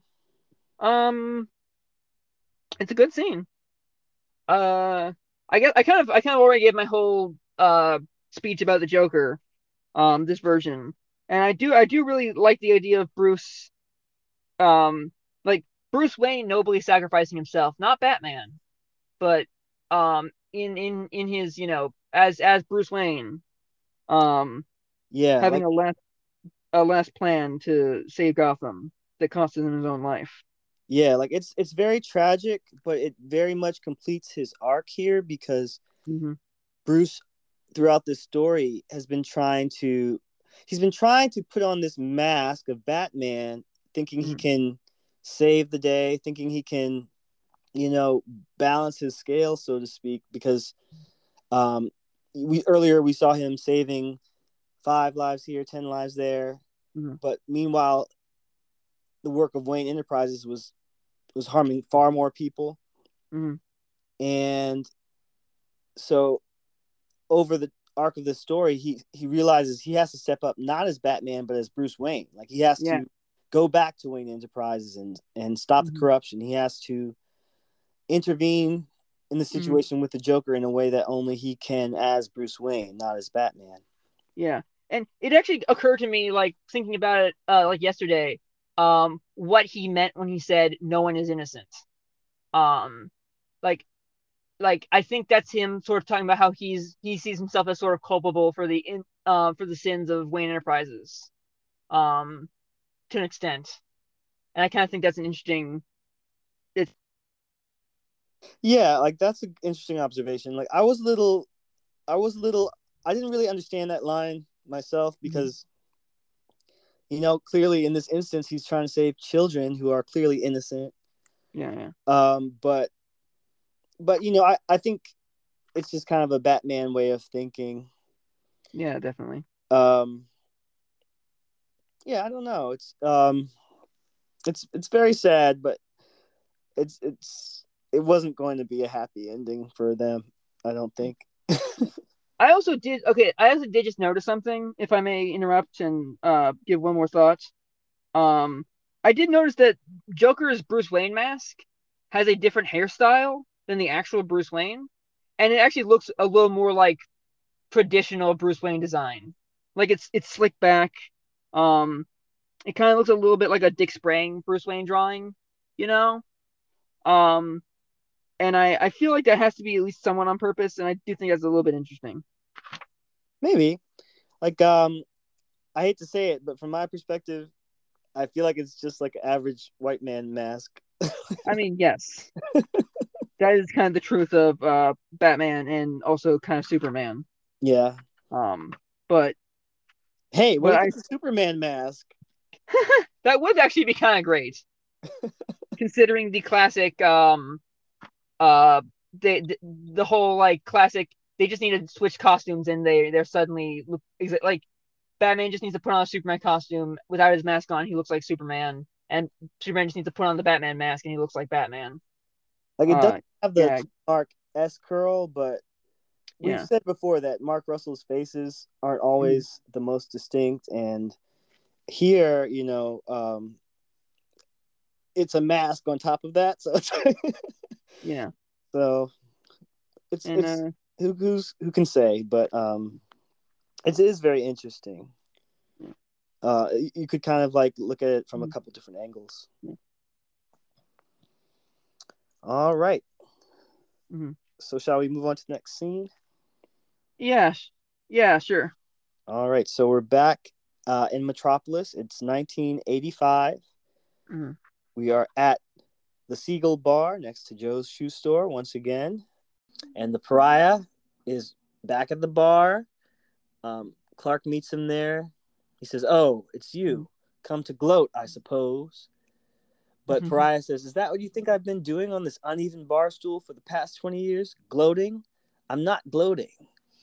And Clark orders his usual milk. But Pariah says, I came to tell you that this is the day, the day it all ends. And Clark is shocked. Mhm. He says, Perhaps I was shocked for. Perhaps shocked was the wrong word for it. I had long known this day was coming. I just hoped it never would. Hope being the castle we usually die in. So it's a little grim. Um, A little bit. Clark says, I don't suppose you're here to help, are you? He says, Nope, this is the end, kid. And what is there to say at the end? But I'm sorry. Mm.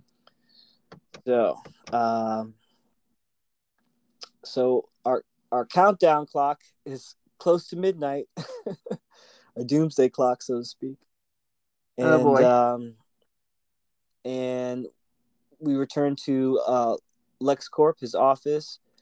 Um, Mhm. So, just months after the tragic and ti- untimely death of its CEO, the board of Wayne Enterprises has agreed to sell Bruce Wayne's shares to LexCorp, makes it, making them the biggest corporation in the world. Lex says, and scene." Turns off the TV, Mhm. and all of his staff is just giving him major applause.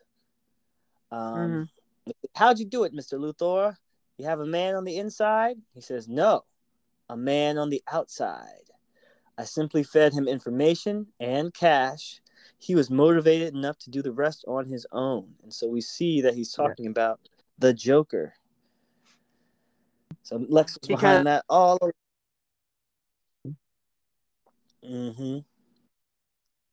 So then he Mhm. gets up on top of his desks and starts dancing and, and he's celebrating. Like the because he absolute has tool he is.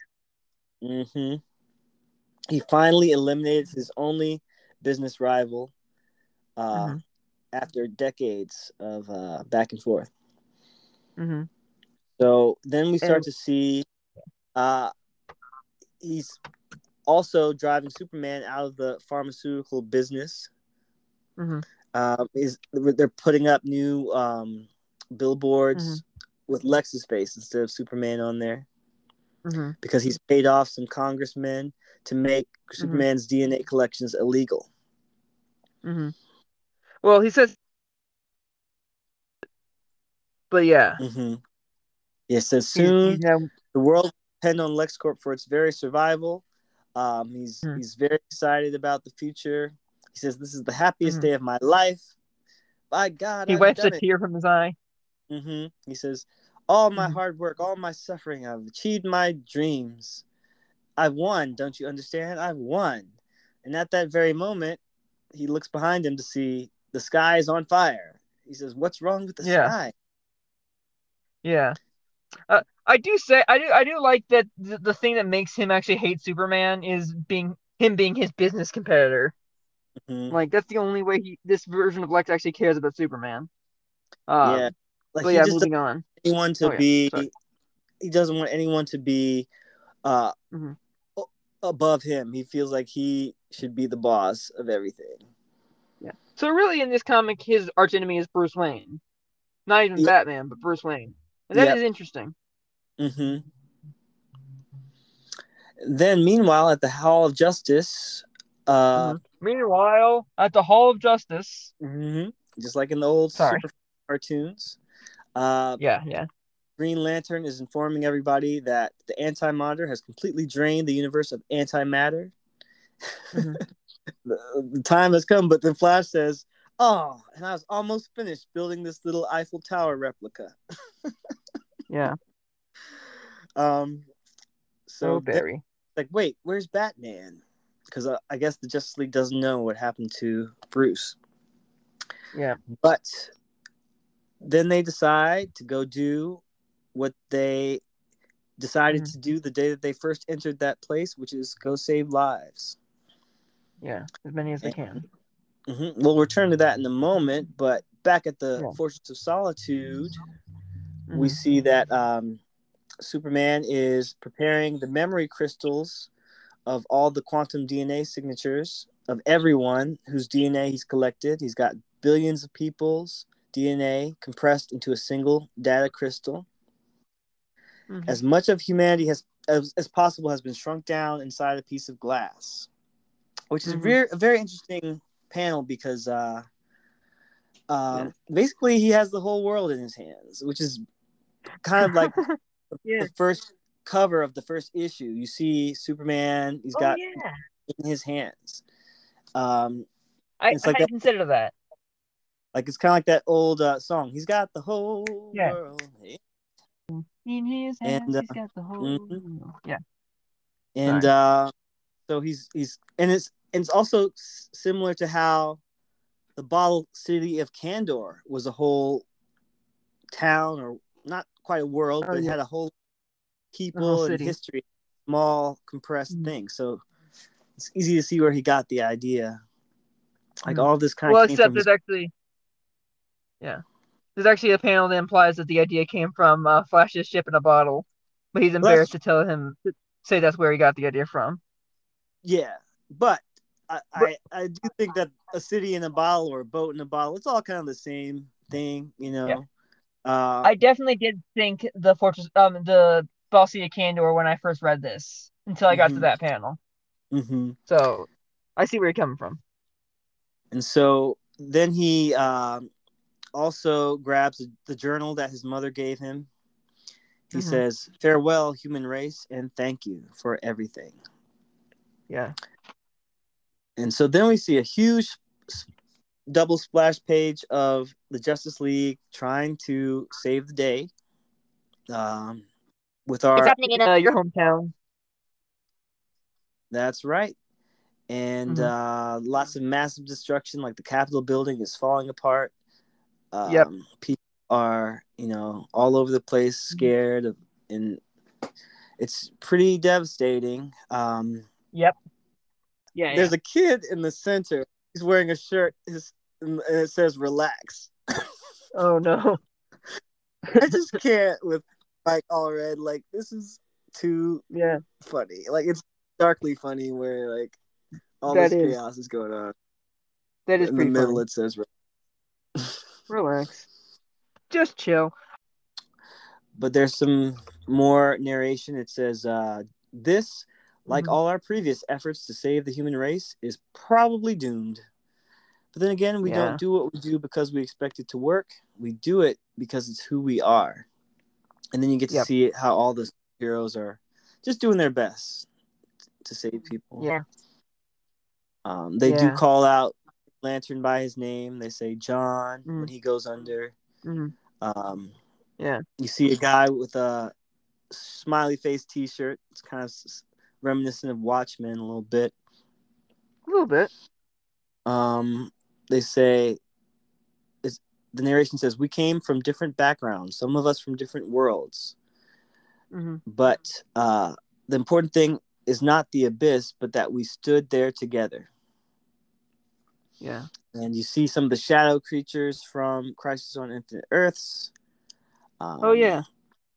You see Wonder Woman save a little girl. You Yeah.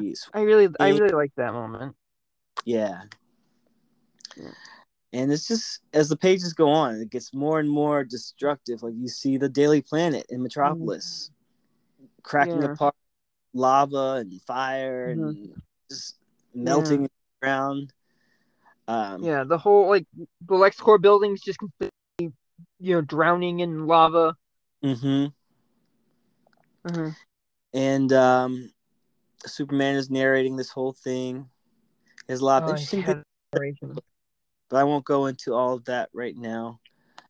Yeah, Um, I, I kind of want to, but like we probably should shouldn't. well, is there anything specific you want to call out? It's it's just it just it's just sort of a concept I think a lot about, and so it really sort of touched me when I got to it. Like, you ever read a comic that feels like it's it's re- is mind about something? hmm Like that's just sort of how I how I felt. Like I I could I could probably go on and on, so I'm not going to get too deep into it. But I I just really like this part. Is all Yeah. is all where I'll leave it at. Yeah, I'll just try to summarize. Superman is talking about time and our perception of time uh, in this Mhm. four-dimensional object we call the universe. Um, hmm He says, if time is an, is an illusion, then death must be as well, a side effect Yeah. of the limits of our perception. Yeah. He says, death is an illusion, but the pain of losing your loved ones is real.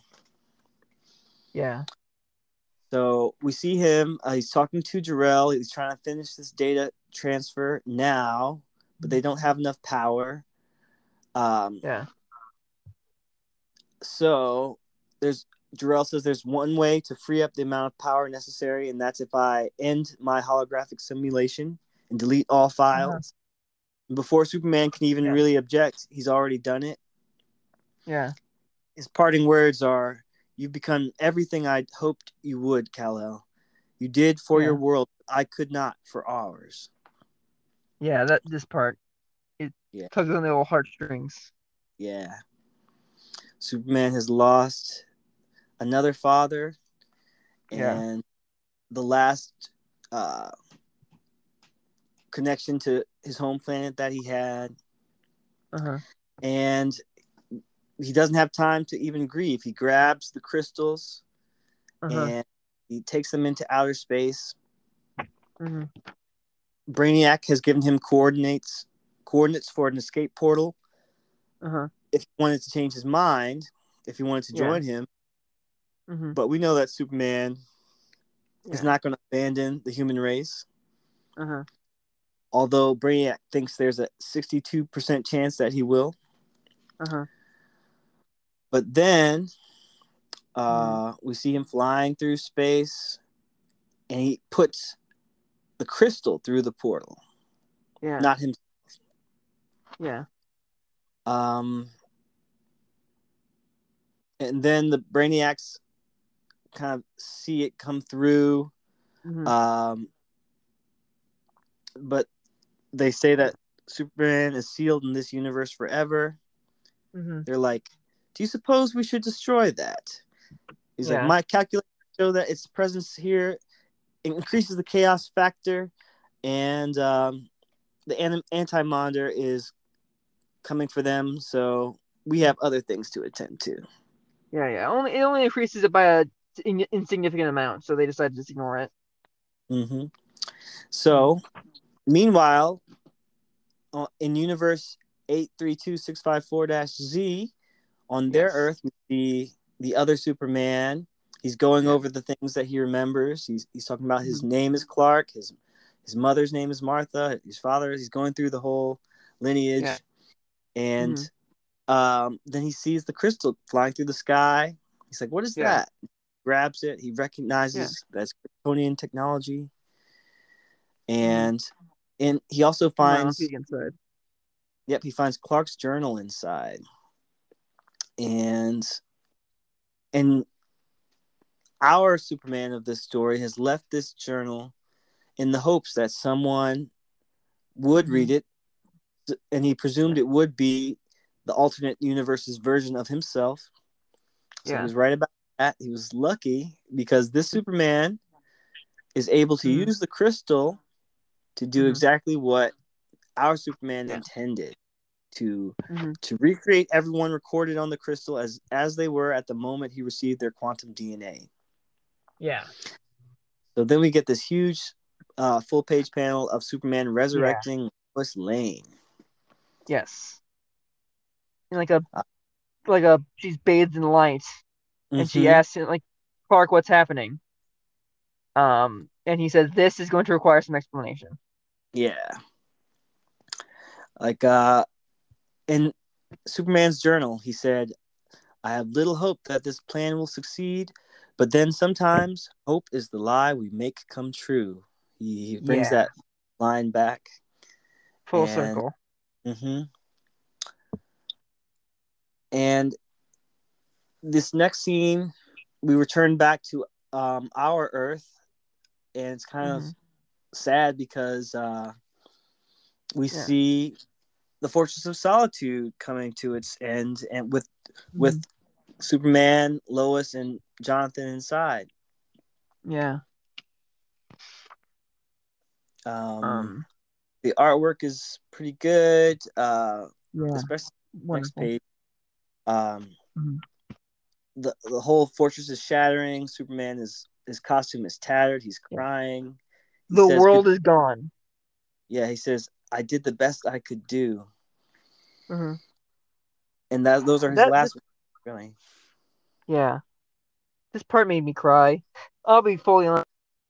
Read this, I cried at this part yeah. This is I was like, yeah, this is very sad. Like the nar- narration says, Lois once asked me what it means to be a hero, and I'm not Mhm. sure I I ever really came up with a good answer for that.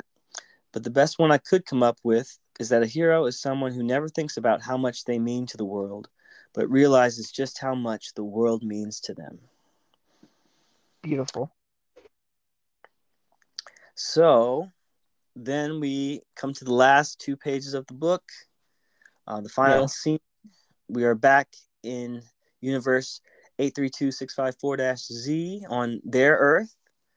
And you see a bunch of people wearing white jumpsuits, um, a lot of Yeah. humans, and the Earth is kind of rebuilt. And Superman with the black S is there, and there's a statue of Superman, Hmm. a little girl Mhm. asks him, "I don't get it. You're still here, Superman. So why do you have a statue of yourself?" Basically, Yeah. Like Lois says, "What Oh. kind of maniac built a statue of himself?" Uh-huh. And Superman says, "That's not me." Like the statue says, "In memory of a friend," Yeah. and we know he's talking about other Superman. Or Superman. And uh, there's there's a little bit more narration um, Mhm. from Superman's journal. He says, "If this gambit somehow succeeds, if by some miracle that you're reading this, say hi to mom for me and tell Lois and mm-hmm. Jonathan that I love them. Yeah. Sometimes you save the world, sometimes the world saves you. As Dad once told me, there's a part of ourselves that's out there, loose in the world, waiting to be discovered, and he was right. And that part is what we call love." The end. Yeah. I love it. Yeah, like This- um like what an ending, huh? Yeah, man. Yeah. He he Like, you saved can everybody. Uh he's not able to save himself, but he saves No. everybody else. Everyone who else who, Yeah. who gave him a DNA sample. And they're building new metropolis Yeah. and, and it and it really does show that there Mhm. is some hope left after all the destruction we've seen yeah. uh, in this book. yeah. Any final thoughts about this book before we talk about the overall three books? just the idea of just Superman's not really a character who often gets thought of as sacrificial, you know? Like he's because usually his stories don't end with with a sacrifice. In the day, all's well that ends well, and he's not really a character Mhm. people think about as someone like most people don't think of him as someone who has anything to sacrifice, you know? Like he's not gonna die because he's Superman, Yeah. right? Yeah. Um, but every now and then you get a story like this one where he does have to give, he has to give it all up. He dies, save the world. Um, Like And one usually notable one I would- is All Star Yeah. Superman, where yes, he's kind the whole book kind of like counting Mm-hmm. down to his death, and he might have to make a big sacrifice for that. Um, Mm-hmm. but go on. What were you saying? yeah, yeah, yeah, yeah. That's definitely that's definitely the example I was thinking of. That's that's my favorite comic if I haven't said said to you already. But um, but in this, he like, and usually, like I said, usually like in like in that comic, for example, he does it like willingly without any hesitation, and you know he's willing to put his life down for the world. You know, that's usually how it goes. And here, it's it's the same. Like he has no hesitation. And but what really gets to me about this one is he, he his his last words are I did the best I could do. Um, and like that that really like like this is like one of the things that um this Superman is that all Superman like you know a lot of versions of Superman are, and this one definitely has Zellman strides. He's humble, you know. Yeah. This is a good humble Superman who he literally cured everything, and then he literally saved humanity from the destruction of the Earth in a way. Yep. You know, I think it's only now just occurring to me, but he sent humanity from a dying planet in a rocket. Mm-hmm. Yeah, like I would say that the crystal that he sent through the portal very much uh brings back the image of like his own ship flying through space, uh, and the Uh, kids discovering that. Specifically, specifically, it looks like the one from the movie, uh, Mhm. Superman the movie, where it's like just a big, a big that he's inside. of. Yeah. Which I, Mhm. I'll, I'll, I'll be honest, but that's kind of my least. And uh, big rocket. Um, Mhm. I prefer I prefer ones more of like a retro futuristic, like blue and red rocket ship instead of a weird ball of like a weird crystal ball. Um, Mhm. but I do I do like the the touch, the Easter egg of it here. Yeah, yeah, it looks cool in the artwork here. Like, um, I've got to say about the ending to the story. Like, like I said, like when I was first reading this book, the first chapter and the second chapter, like I was really like hooked, waiting to see how it would end because he definitely foreshadowed the end of the world like Mark Mhm. Russell did, and um, and he delivered on it. Like um, Yeah.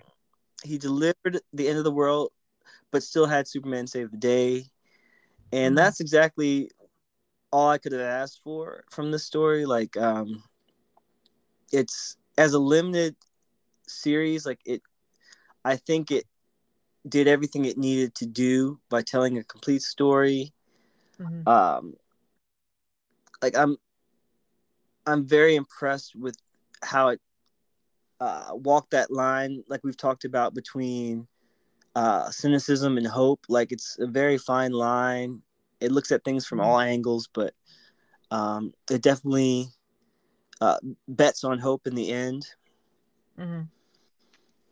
um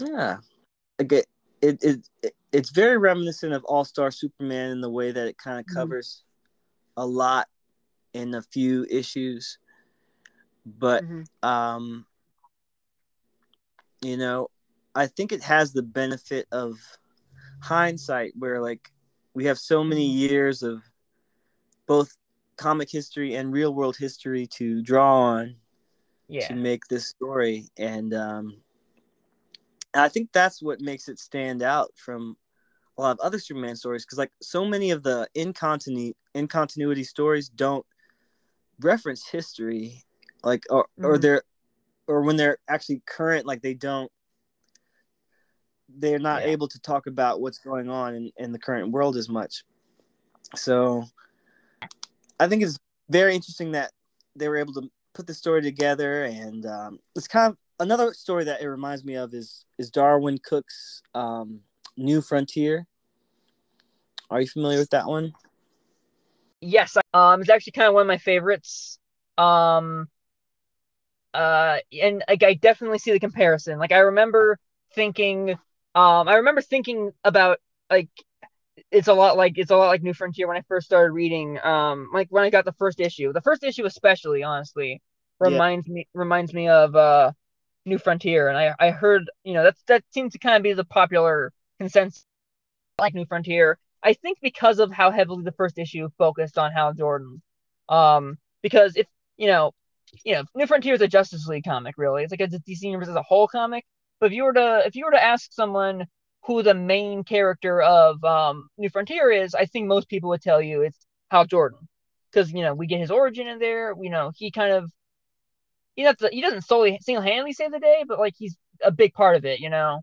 Yeah Uh, it's very central to that story yeah, exactly. And he was very central to the first issue of Space Age. So that I think is where, and like, you know, it's not just Hal Jordan, of course, it's also the fact that it takes place in the 60s. And Kennedy's a big, you know, part of both stories. I mean, Kennedy's role in the New Frontier is that he, um, like, sort of gives a speech at the end. Um, but, you know, and, and his big role in Space Age is, of course, that he, you know, is assassinated. So there's definitely a, a strong comparison there. New Frontier was like, like, hey, Kennedy was the, the president who was bringing us into the future. And Space Age is like, yeah, Kennedy's the president who died and changed everything. Um, so it's kind of it's kind of an interesting contrast. Yeah. Very interesting. Like I would dig more into that if we Mhm. had more time, but uh yeah, that's an interesting comparison. This book is a great this this whole this whole series is great. Like it's a great like um it's a great sort of reimagining ish of um of Superman's early days and sort of his sort of sort of his story. It's like an interesting take on Superman as a story instead of a character who stars in a series of stories. It's like that's the kind of beautiful thing about um out of continuity stuff like this, where you can actually tell like a life story of a character instead of just, you know, a bunch of adventures that go on and on forever, you know? Like obviously I I, I love the adventures that go on, on on and on forever, you know? I Mhm. wouldn't be a month to month comic book reader if I didn't. But it's nice when you can sort of give Superman like a a beginning, middle, and end in one story. Um, and this this comic is one of the better examples of of doing that that I've read. Um, and like the fact that it's a period piece, um, is like adds an interesting spice to it. Um, I don't recall if we've already sort of discussed this, but it does feel a little bit like um, um, Russell did that because he wanted to sort of have his cake and eat it too by writing a Superman story, but also putting in a bunch of like social commentary about um, the 60s, 70s, and 80s. Um, but it still fits these characters all very well, and it's, it's just a very interesting, good read. Um, and I especially love the the how the ultimate message is kind of Superman is going to try, you know, with all his might for us. Um, and he will come through in the end, no matter how he has to do it, you know? Yeah, like uh, I agree that this is a very poignant story because it, like you said, it, it, it it's able to explore all of Superman's life, and uh, it has a beginning, middle, and end. Like it, uh, mm-hmm. it, it's able to kind of show what he means to readers in a mm-hmm. way that uh, we can't always get from the ongoing comics.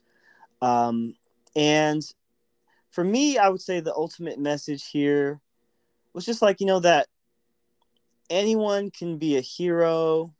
Uh, like in the first issue, it said, you know, a hero is the one who shows up. Mm-hmm. Uh, and and later on, we see lots of different other heroes show up in the time of need mm-hmm. and mm-hmm. and it's not always the most prepared or the most powerful mm-hmm. and sometimes you can't save the day entirely but you do the best you can like we, we saw batman uh, do his best we saw wonder woman doing her best mm-hmm. and even though ultimately this is a superman story like we are given a superman who mm. um, who is a hero, mm. but he's not the only hero. Like uh, there's there's actually even an alternate Superman out there mm-hmm. that we end the story with, and and and that's on top of the Superman that we know and love. Yeah, the Prime universe. So, mm. um, I I think it kind of says that Superman is eternal. You know, in a way that mm. like. Yeah even if you kill him, you still can't kill yeah, yeah. There's always going to be a Superman around. Yeah. I like that. Yeah. All right, so that was Superman Space Age number three, and yes. uh, we've wrapped up covering all three books. Uh, mm-hmm. Thank you so much for uh, joining me to do this. It's been a thank lot of fun. It's been and a blast, man. We're not quite done yet because I'd like to ask you a couple questions um, about Superman. All right, so first, I'd love to answer. Can you tell us um, how your love of Superman comics began? Well, um, it kind of goes back to my to my early, like, I kind of always like Superman is a character that I kind of always remember knowing about. You know, like mm-hmm. I don't, and because he was kind of just always there.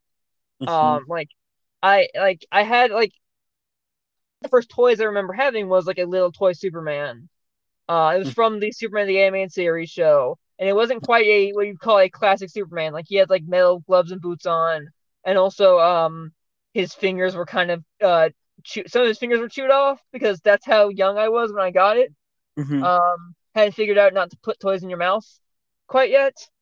Um, but um, and like so I've always kind of had Superman as like a you know a back like at least at least background noise in my life. You know, I yeah. put my hands in front of my I put my hands in front of myself. You know, I watched the cartoon like both the animated series and I'd watch old Fleischer cartoons on this like DVD. My dad had got me of like old cartoons.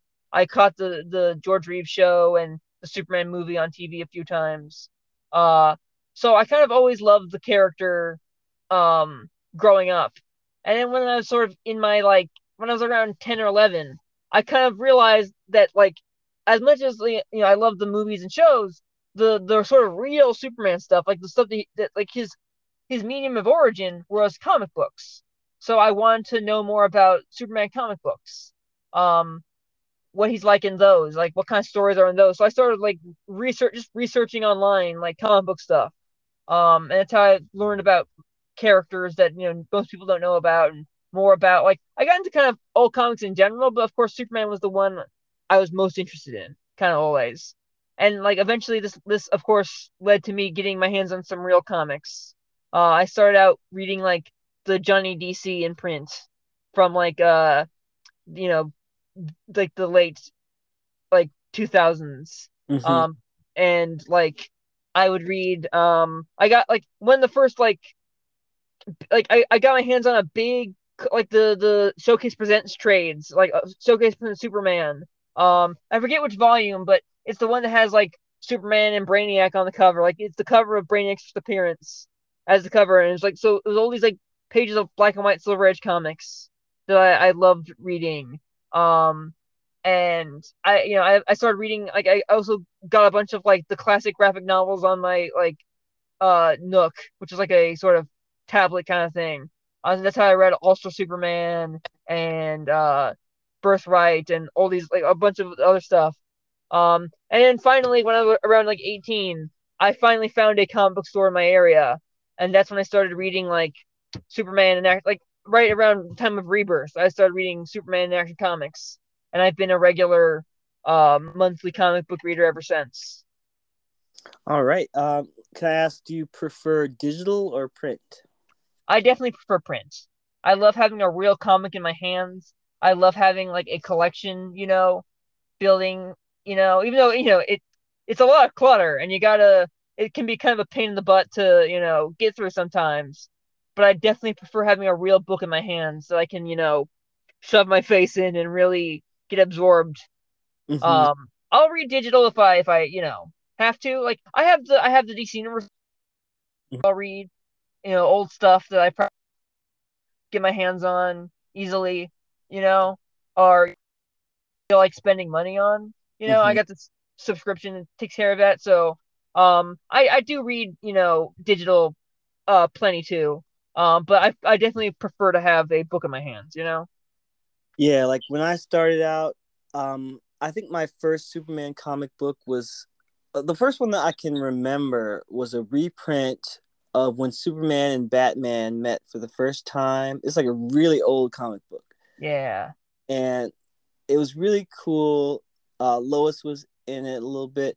Like they were on a train. Um, I can't remember the exact issue, but I know the cover. Like I read Yeah. that one a lot, and th- that's Mhm. like I read a lot of different things uh, when I started my comics journey, but Superman has always been a recurring favorite. Like I grew up with the cartoons as well. Um, uh, I I didn't really see the movies until I think until around the time Superman Returns came out, Mm.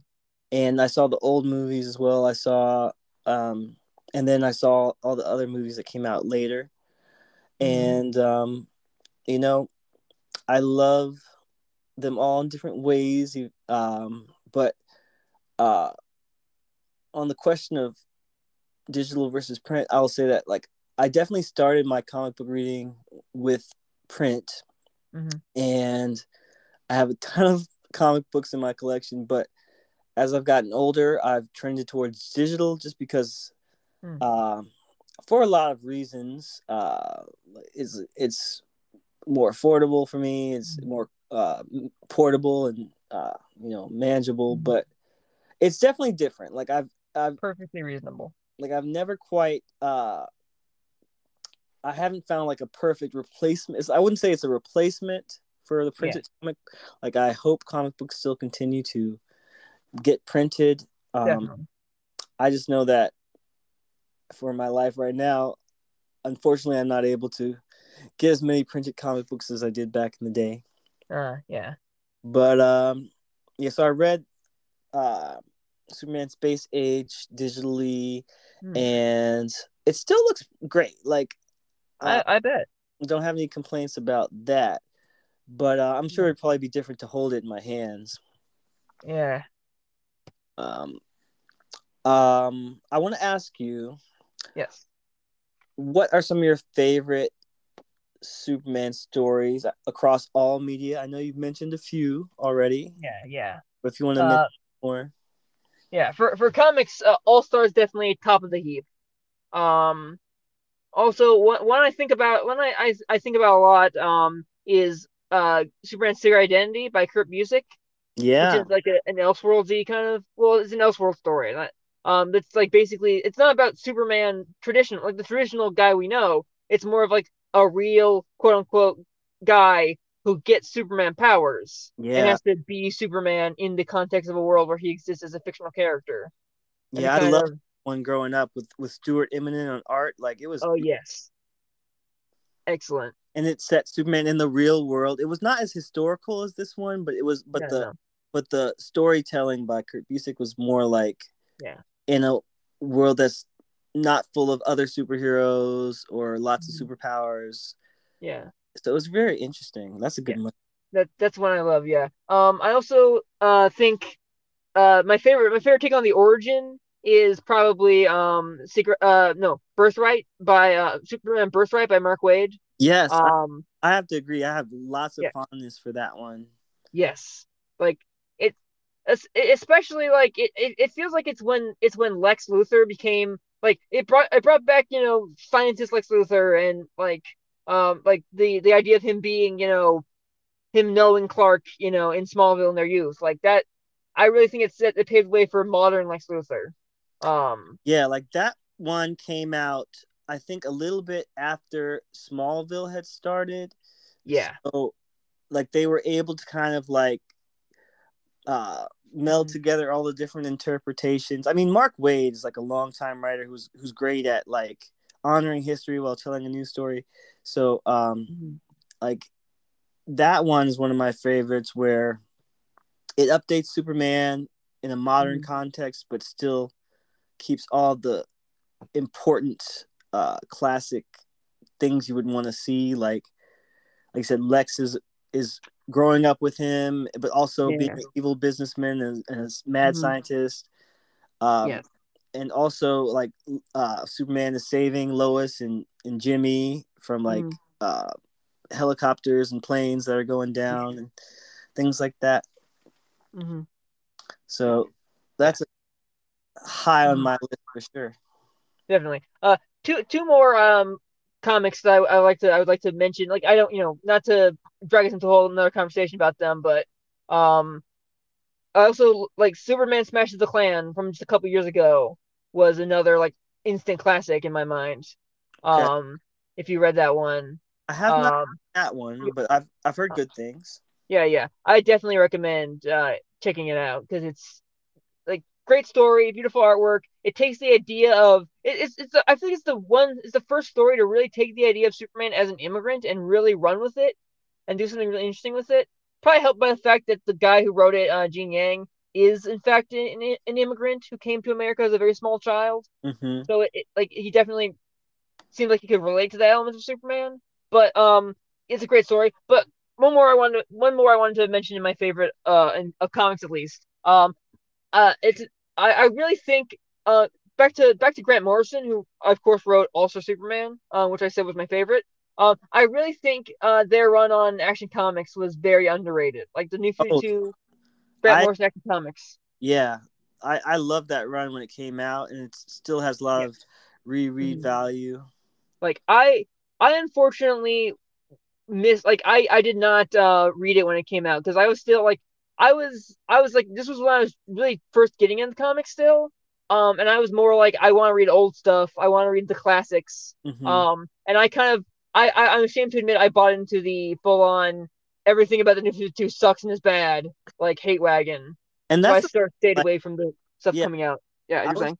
that's the thing about that run because uh the new 52 was such a uh was like it was such a change like such a dramatic change to the dc comics that were coming out and even superman had multiple books where different writers were taking different approaches and it was not clear until a while in that grant morrison was just doing his own thing Yeah. whether Definitely. it fit or it didn't like you just had to Mhm. be reading that book or not Yeah. And it was Yeah. good though when I finally did get around to reading, sorry, you're saying? it was one of the better new 52 Yeah. comic books in my opinion Agreed. When I finally did get around to reading the whole thing a couple years ago, um, I, I kind of had a moment of like, Grant, why did I ever doubt you? Like, I felt I felt like I had been such a fool. But yeah, that's that's when I I want to mention. And uh, real quick, you probably wanted me to talk about more than just comics. Um, so real quick, I'll say I do adore um Superman the movie, like the first Christopher Reeve, Richard Donner Superman film. Hmm. Um, I understand that it has flaws and it's a bit dated nowadays, but like I can watch that movie, just I'll, I'll start and finish it, you know, anytime, like beginning to end. I know some people find parts of it boring, but I just I it's my favorite. It might be my favorite movie sometimes. Um, there is a lot that movie that is like timeless. Uh, uh-huh. Although there are parts of it that are dated. Um, yeah. But like I think, like the tagline said, "You'll believe a man can fly." Like for the first time they depicted Superman, the first time they depicted a superhero, really like mm-hmm. on the on the big screen, like it was it was really something else. It was it's, it's, something that everyone should watch. I heard that Kevin Feige makes yeah. everybody at Marvel watch it. you know, like, uh-huh. Yeah, like set the standard so high.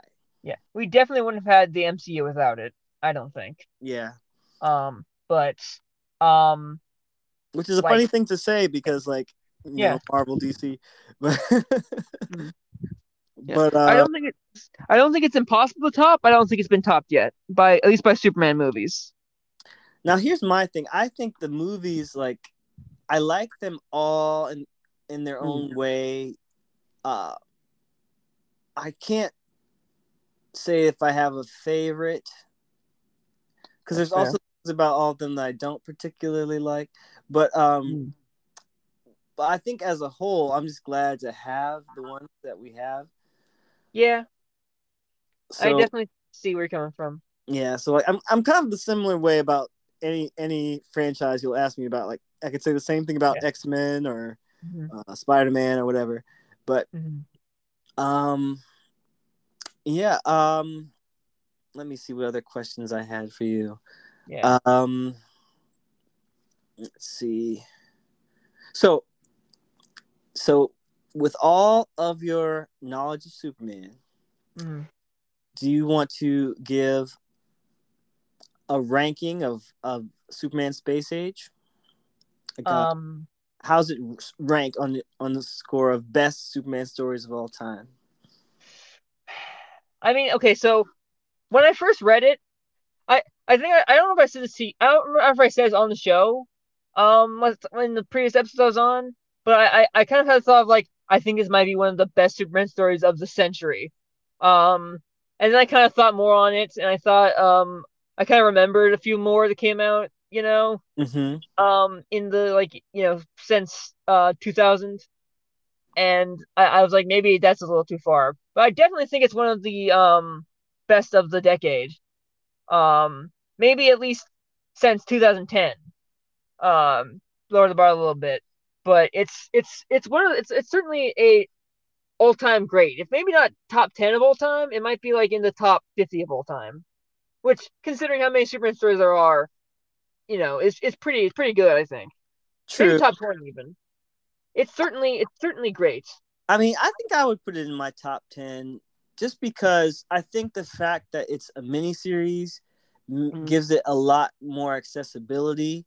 Like yeah. anyone could kind of like just jump into these three issues and see if they like it or not without being bogged down by a lot of other history. Um, and because of its historical relevance and like even the mm-hmm. story itself, like I feel like and the art is so good. Like for those reasons, it definitely makes my top 10.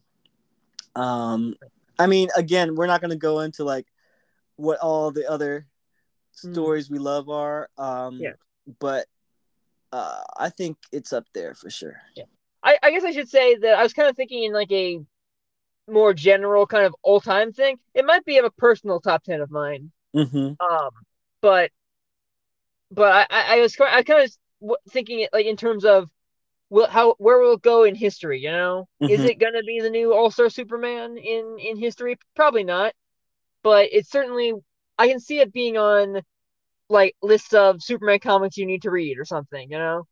I think it could I think it might have a legacy equal to All Star Superman. Maybe. I mean, it's hard to say, but I think the reception I've been seeing about it so far, uh, and, and just the similarities to that story, but the way it, Yeah.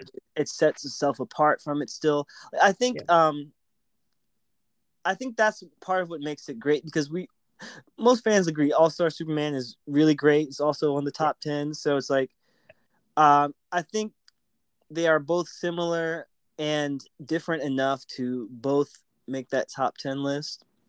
Um, but then you gotta save some room for like actual in continuity stories, I guess, or like the movies, or I don't know. But like, The Warworld saga was pretty great. which one?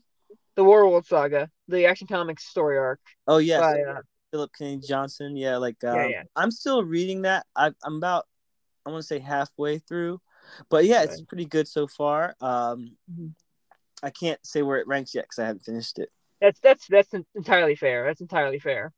Um, it's it it, it that's the- that's the thing. It's hard to it's hard to rank Superman stories just on off the dome Mhm. because because because because there's so many. You know. yeah, I mean, we like- haven't mentioned Grant Morrison's uh, Final Crisis and Superman Beyond and all that stuff. I, I Well- actually haven't I haven't read that one yet. Oh, okay. Well, I need to get read, around to it. have you read any of Final Crisis? Uh, not really. No, not yet. I, I know I have to, but Yeah, put that on your to read list. Um, definitely. Yeah. that's that's another uh, top ten for me, probably. I know Uh, the the gist of it, but I haven't gotten around to it. but a few more I might rattle off. Um, Mhm. I think that uh, Alex Ross had some great Yeah. stories. Uh, particularly, he did a whole thing about the Justice League, Mhm. where Superman was a primary character in that. Yeah, yeah. Uh, that one was Justice. good. hmm And yeah, I mean, there's just been a ton of great Superman. stories. I mean, we haven't even mentioned Geoff Johns, which uh, you know, he's been a very prolific writer for DC. Um, Yeah. so love him or hate him, you know, he's probably got at least a few stories that someone might really like. He's- he's done Oh, you know, yeah, he's done a lot of Superman. He did Superman Secret Origin. He did. Um, I particularly liked. He, he did a run with Richard Donner back in the Yeah. day that I He was did. really really into at the time. Yeah. Um, he and Kurt Busiek had like a, a um a crossover uh after um Infinite Crisis called Up Up Yeah. and Away. I thought it was really good.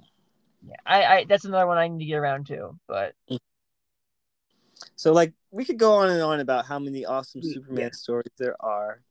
Uh, yes. I do also want to shout out Smallville one more time just because my heart is so dear to it. Like um Mm. you know, um the stars of Smallville are are doing their own podcast right now. So if you haven't already heard. listened to Talkville, um, you know, it's up and available for people to go back and watch the show and then hear what the actual stars have to say about the making of it. That's very cool. And um yeah, I mean this, the future looks bright for Superman. Uh, James Gunn is talking about making a new movie. yes. Um, so fingers crossed that uh, something good will come of that.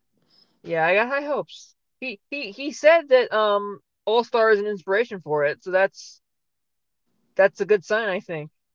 Maybe. I mean, at this point, I kind of wish Superman Space Age was the inspiration for it. yeah, that would that would be awesome. A Superman Space Age movie. yeah. I'd watch the heck out of that. Yeah. I mean, I'm a little skeptical of James Gunn for a lot of reasons. The primary Mhm. one probably being that he he made the movie Brightburn, wh- which is about like an evil version of Superman.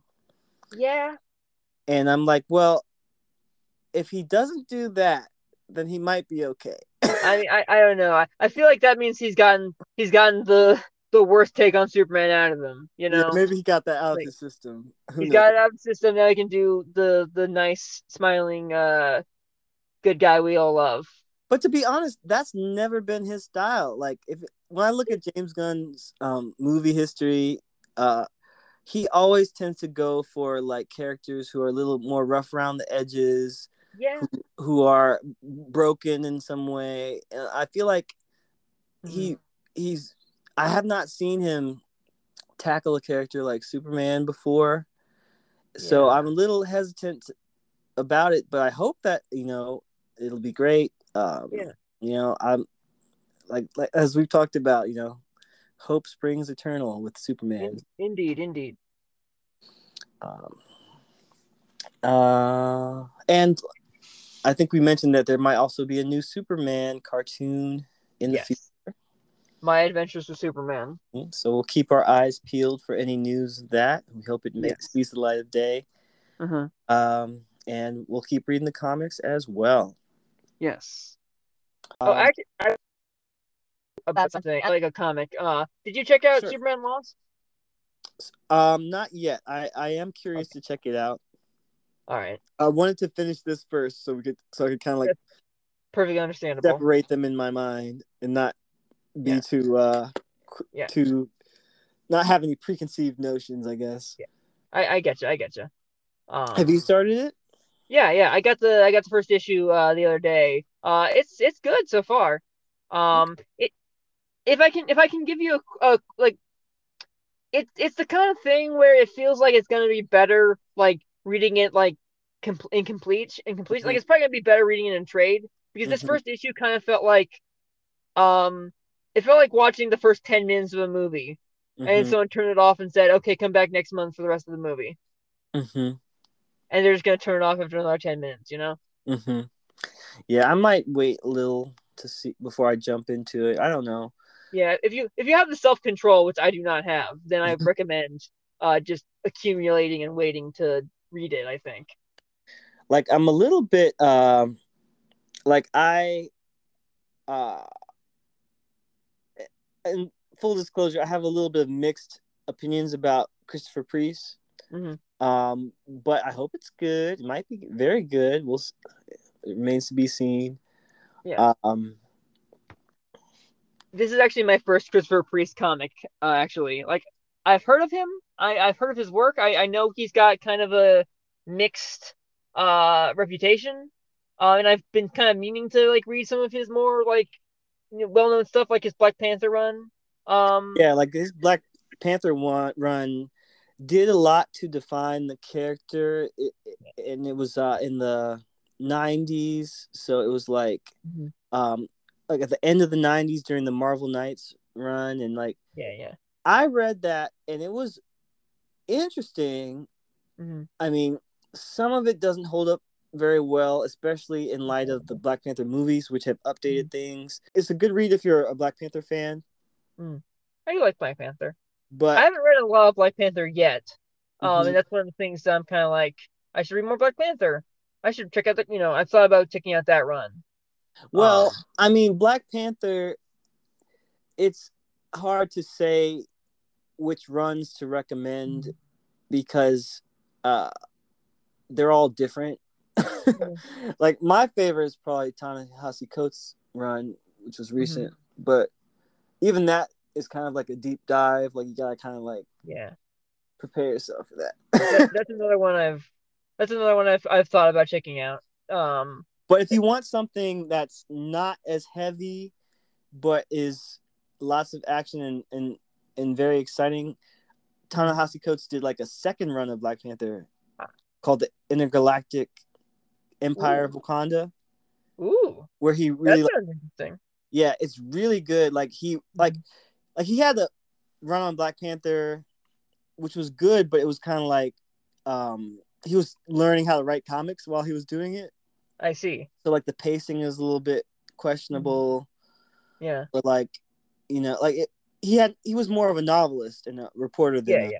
comic writer Mhm. but then by the time he did the the second run he was in the Mhm. zone Yeah, it that's great. That sounds cool. great. Yeah, and it kind of stands on its own a little bit Yeah. that's good. I'll, I'll But- have to keep that one in mind. Yeah but i'll but back to christopher priest i would just say that like Mhm. he's also done a lot of dc work so maybe Yeah, he's better over there than at marvel perhaps. i don't know Um, I I will say you had me at Intergalactic. I, I love sci-fi. I'm yeah a huge like sci-fi guy. if you love sci-fi Mhm. then that's the black panther book to read because it's it's sci fi and it's the art is great, the story is great. All right. It's one of my favorites. I'll have to keep that in mind. Thank you. But yeah, I'll Um, read Superman Lost eventually. Yeah, Um, yeah. And I think we're both reading the new Joshua Williamson run. I mean, I know you had mixed feelings about that. It, it's Yeah. all right. Yeah, Oh. I out for a agree. second. like it's not really um, Superman space age level. What- but I've really been enjoying Action Comics. Sorry to interrupt, but I've really that's what I've been really liking. yeah, I, that's where I need to catch up. Yeah. I do want to read all Yeah, the yeah. the new changes that now that Superman's back on Earth and stuff. Yeah, yeah. But I'm still Uh, on. and, and you heard you heard it's become like an, a sort of somewhat of an anthology, right? Yeah, and you've got all the different super characters, and then you got like backup stories and stuff with like yeah. them. Yeah, I've really been. Excuse me. Excuse me. Sorry. Uh, I've really been digging the Power Girl uh backup. Um, it's it's interesting conceptually. Like I don't want to you know give it away if you you know if you want to be completely fresh, but I will say that's that one's the most interesting to me. I've, I think I heard some people say that you like they're almost more interested in that than the than the Superman part. Yeah. But I don't know because like I've never particularly been a big fan of Power Girl, but maybe Yeah. Maybe it might be interesting just the story that's being told. I I also have never really read much Power Girl. Um, so but this but I'm still enjoying this because it's just the con the sort of there's a high concept to it that I think I'll I'll unless you want me to tell you I'll I'll keep to myself. But there's a high concept that really makes it intriguing. Um, Yeah, I'll probably just wait to read it because I'm I'll get there soon. But yeah, Yeah, I'll yeah. take your word for it. mhm. So, uh, I think that concludes our uh, chat this Yeah. evening. Um, thank you so much, uh, Luke, Thank for you. joining me. Thank you for having me, Freddie. Um, do you want to share your uh, online handle one more time? Uh, yeah, I'm Super Dude 98 on um on League of Comic Book Geeks. Um, I I was re I not too long ago did a had an appearance on Joe Talks Comics, which should be coming out in the not too distant future. So keep an eye open for that. We talked about JLA Avengers. Um, that's that's all. I, I write reviews on League of Comic Geeks. If you want to read those, I'd appreciate it. Um, but I don't really do anything else. So No, that's great. Thank you so much. We will definitely keep an eye out for your upcoming uh, podcast appearances, and Yes. you're welcome back here anytime. And yeah, I'd love to be invited back anytime. yeah, we might be talking more Superman or maybe some other things. We'll see. Mhm. But um, yeah, thanks again, and I also want to thank our uh, listeners if they've gotten this far. Thank you for listening. Uh, Thanks. Uh, can can I can I uh, give one shout out to someone who I think is listening? sure. Hi, Dad. hey, Dad. Like uh, like we said, um, this has been a story about fathers, and uh, uh, thanks to Luke for listening. Yeah, yeah. Thanks, Dad. and um, if you want to follow DMV Comic Book Nerds, we are also on League of Comic Book Geeks, Facebook, and Twitter. So just search up our name. I'm sure you'll find us. And if you like this podcast, please, please, please like, rate, subscribe, and review on your podcast uh, app of choice because uh, that that'll help us continue to grow and bring you more new episodes. All right, everybody. Thanks again, and we'll see you next time. Until then, up, up, and away.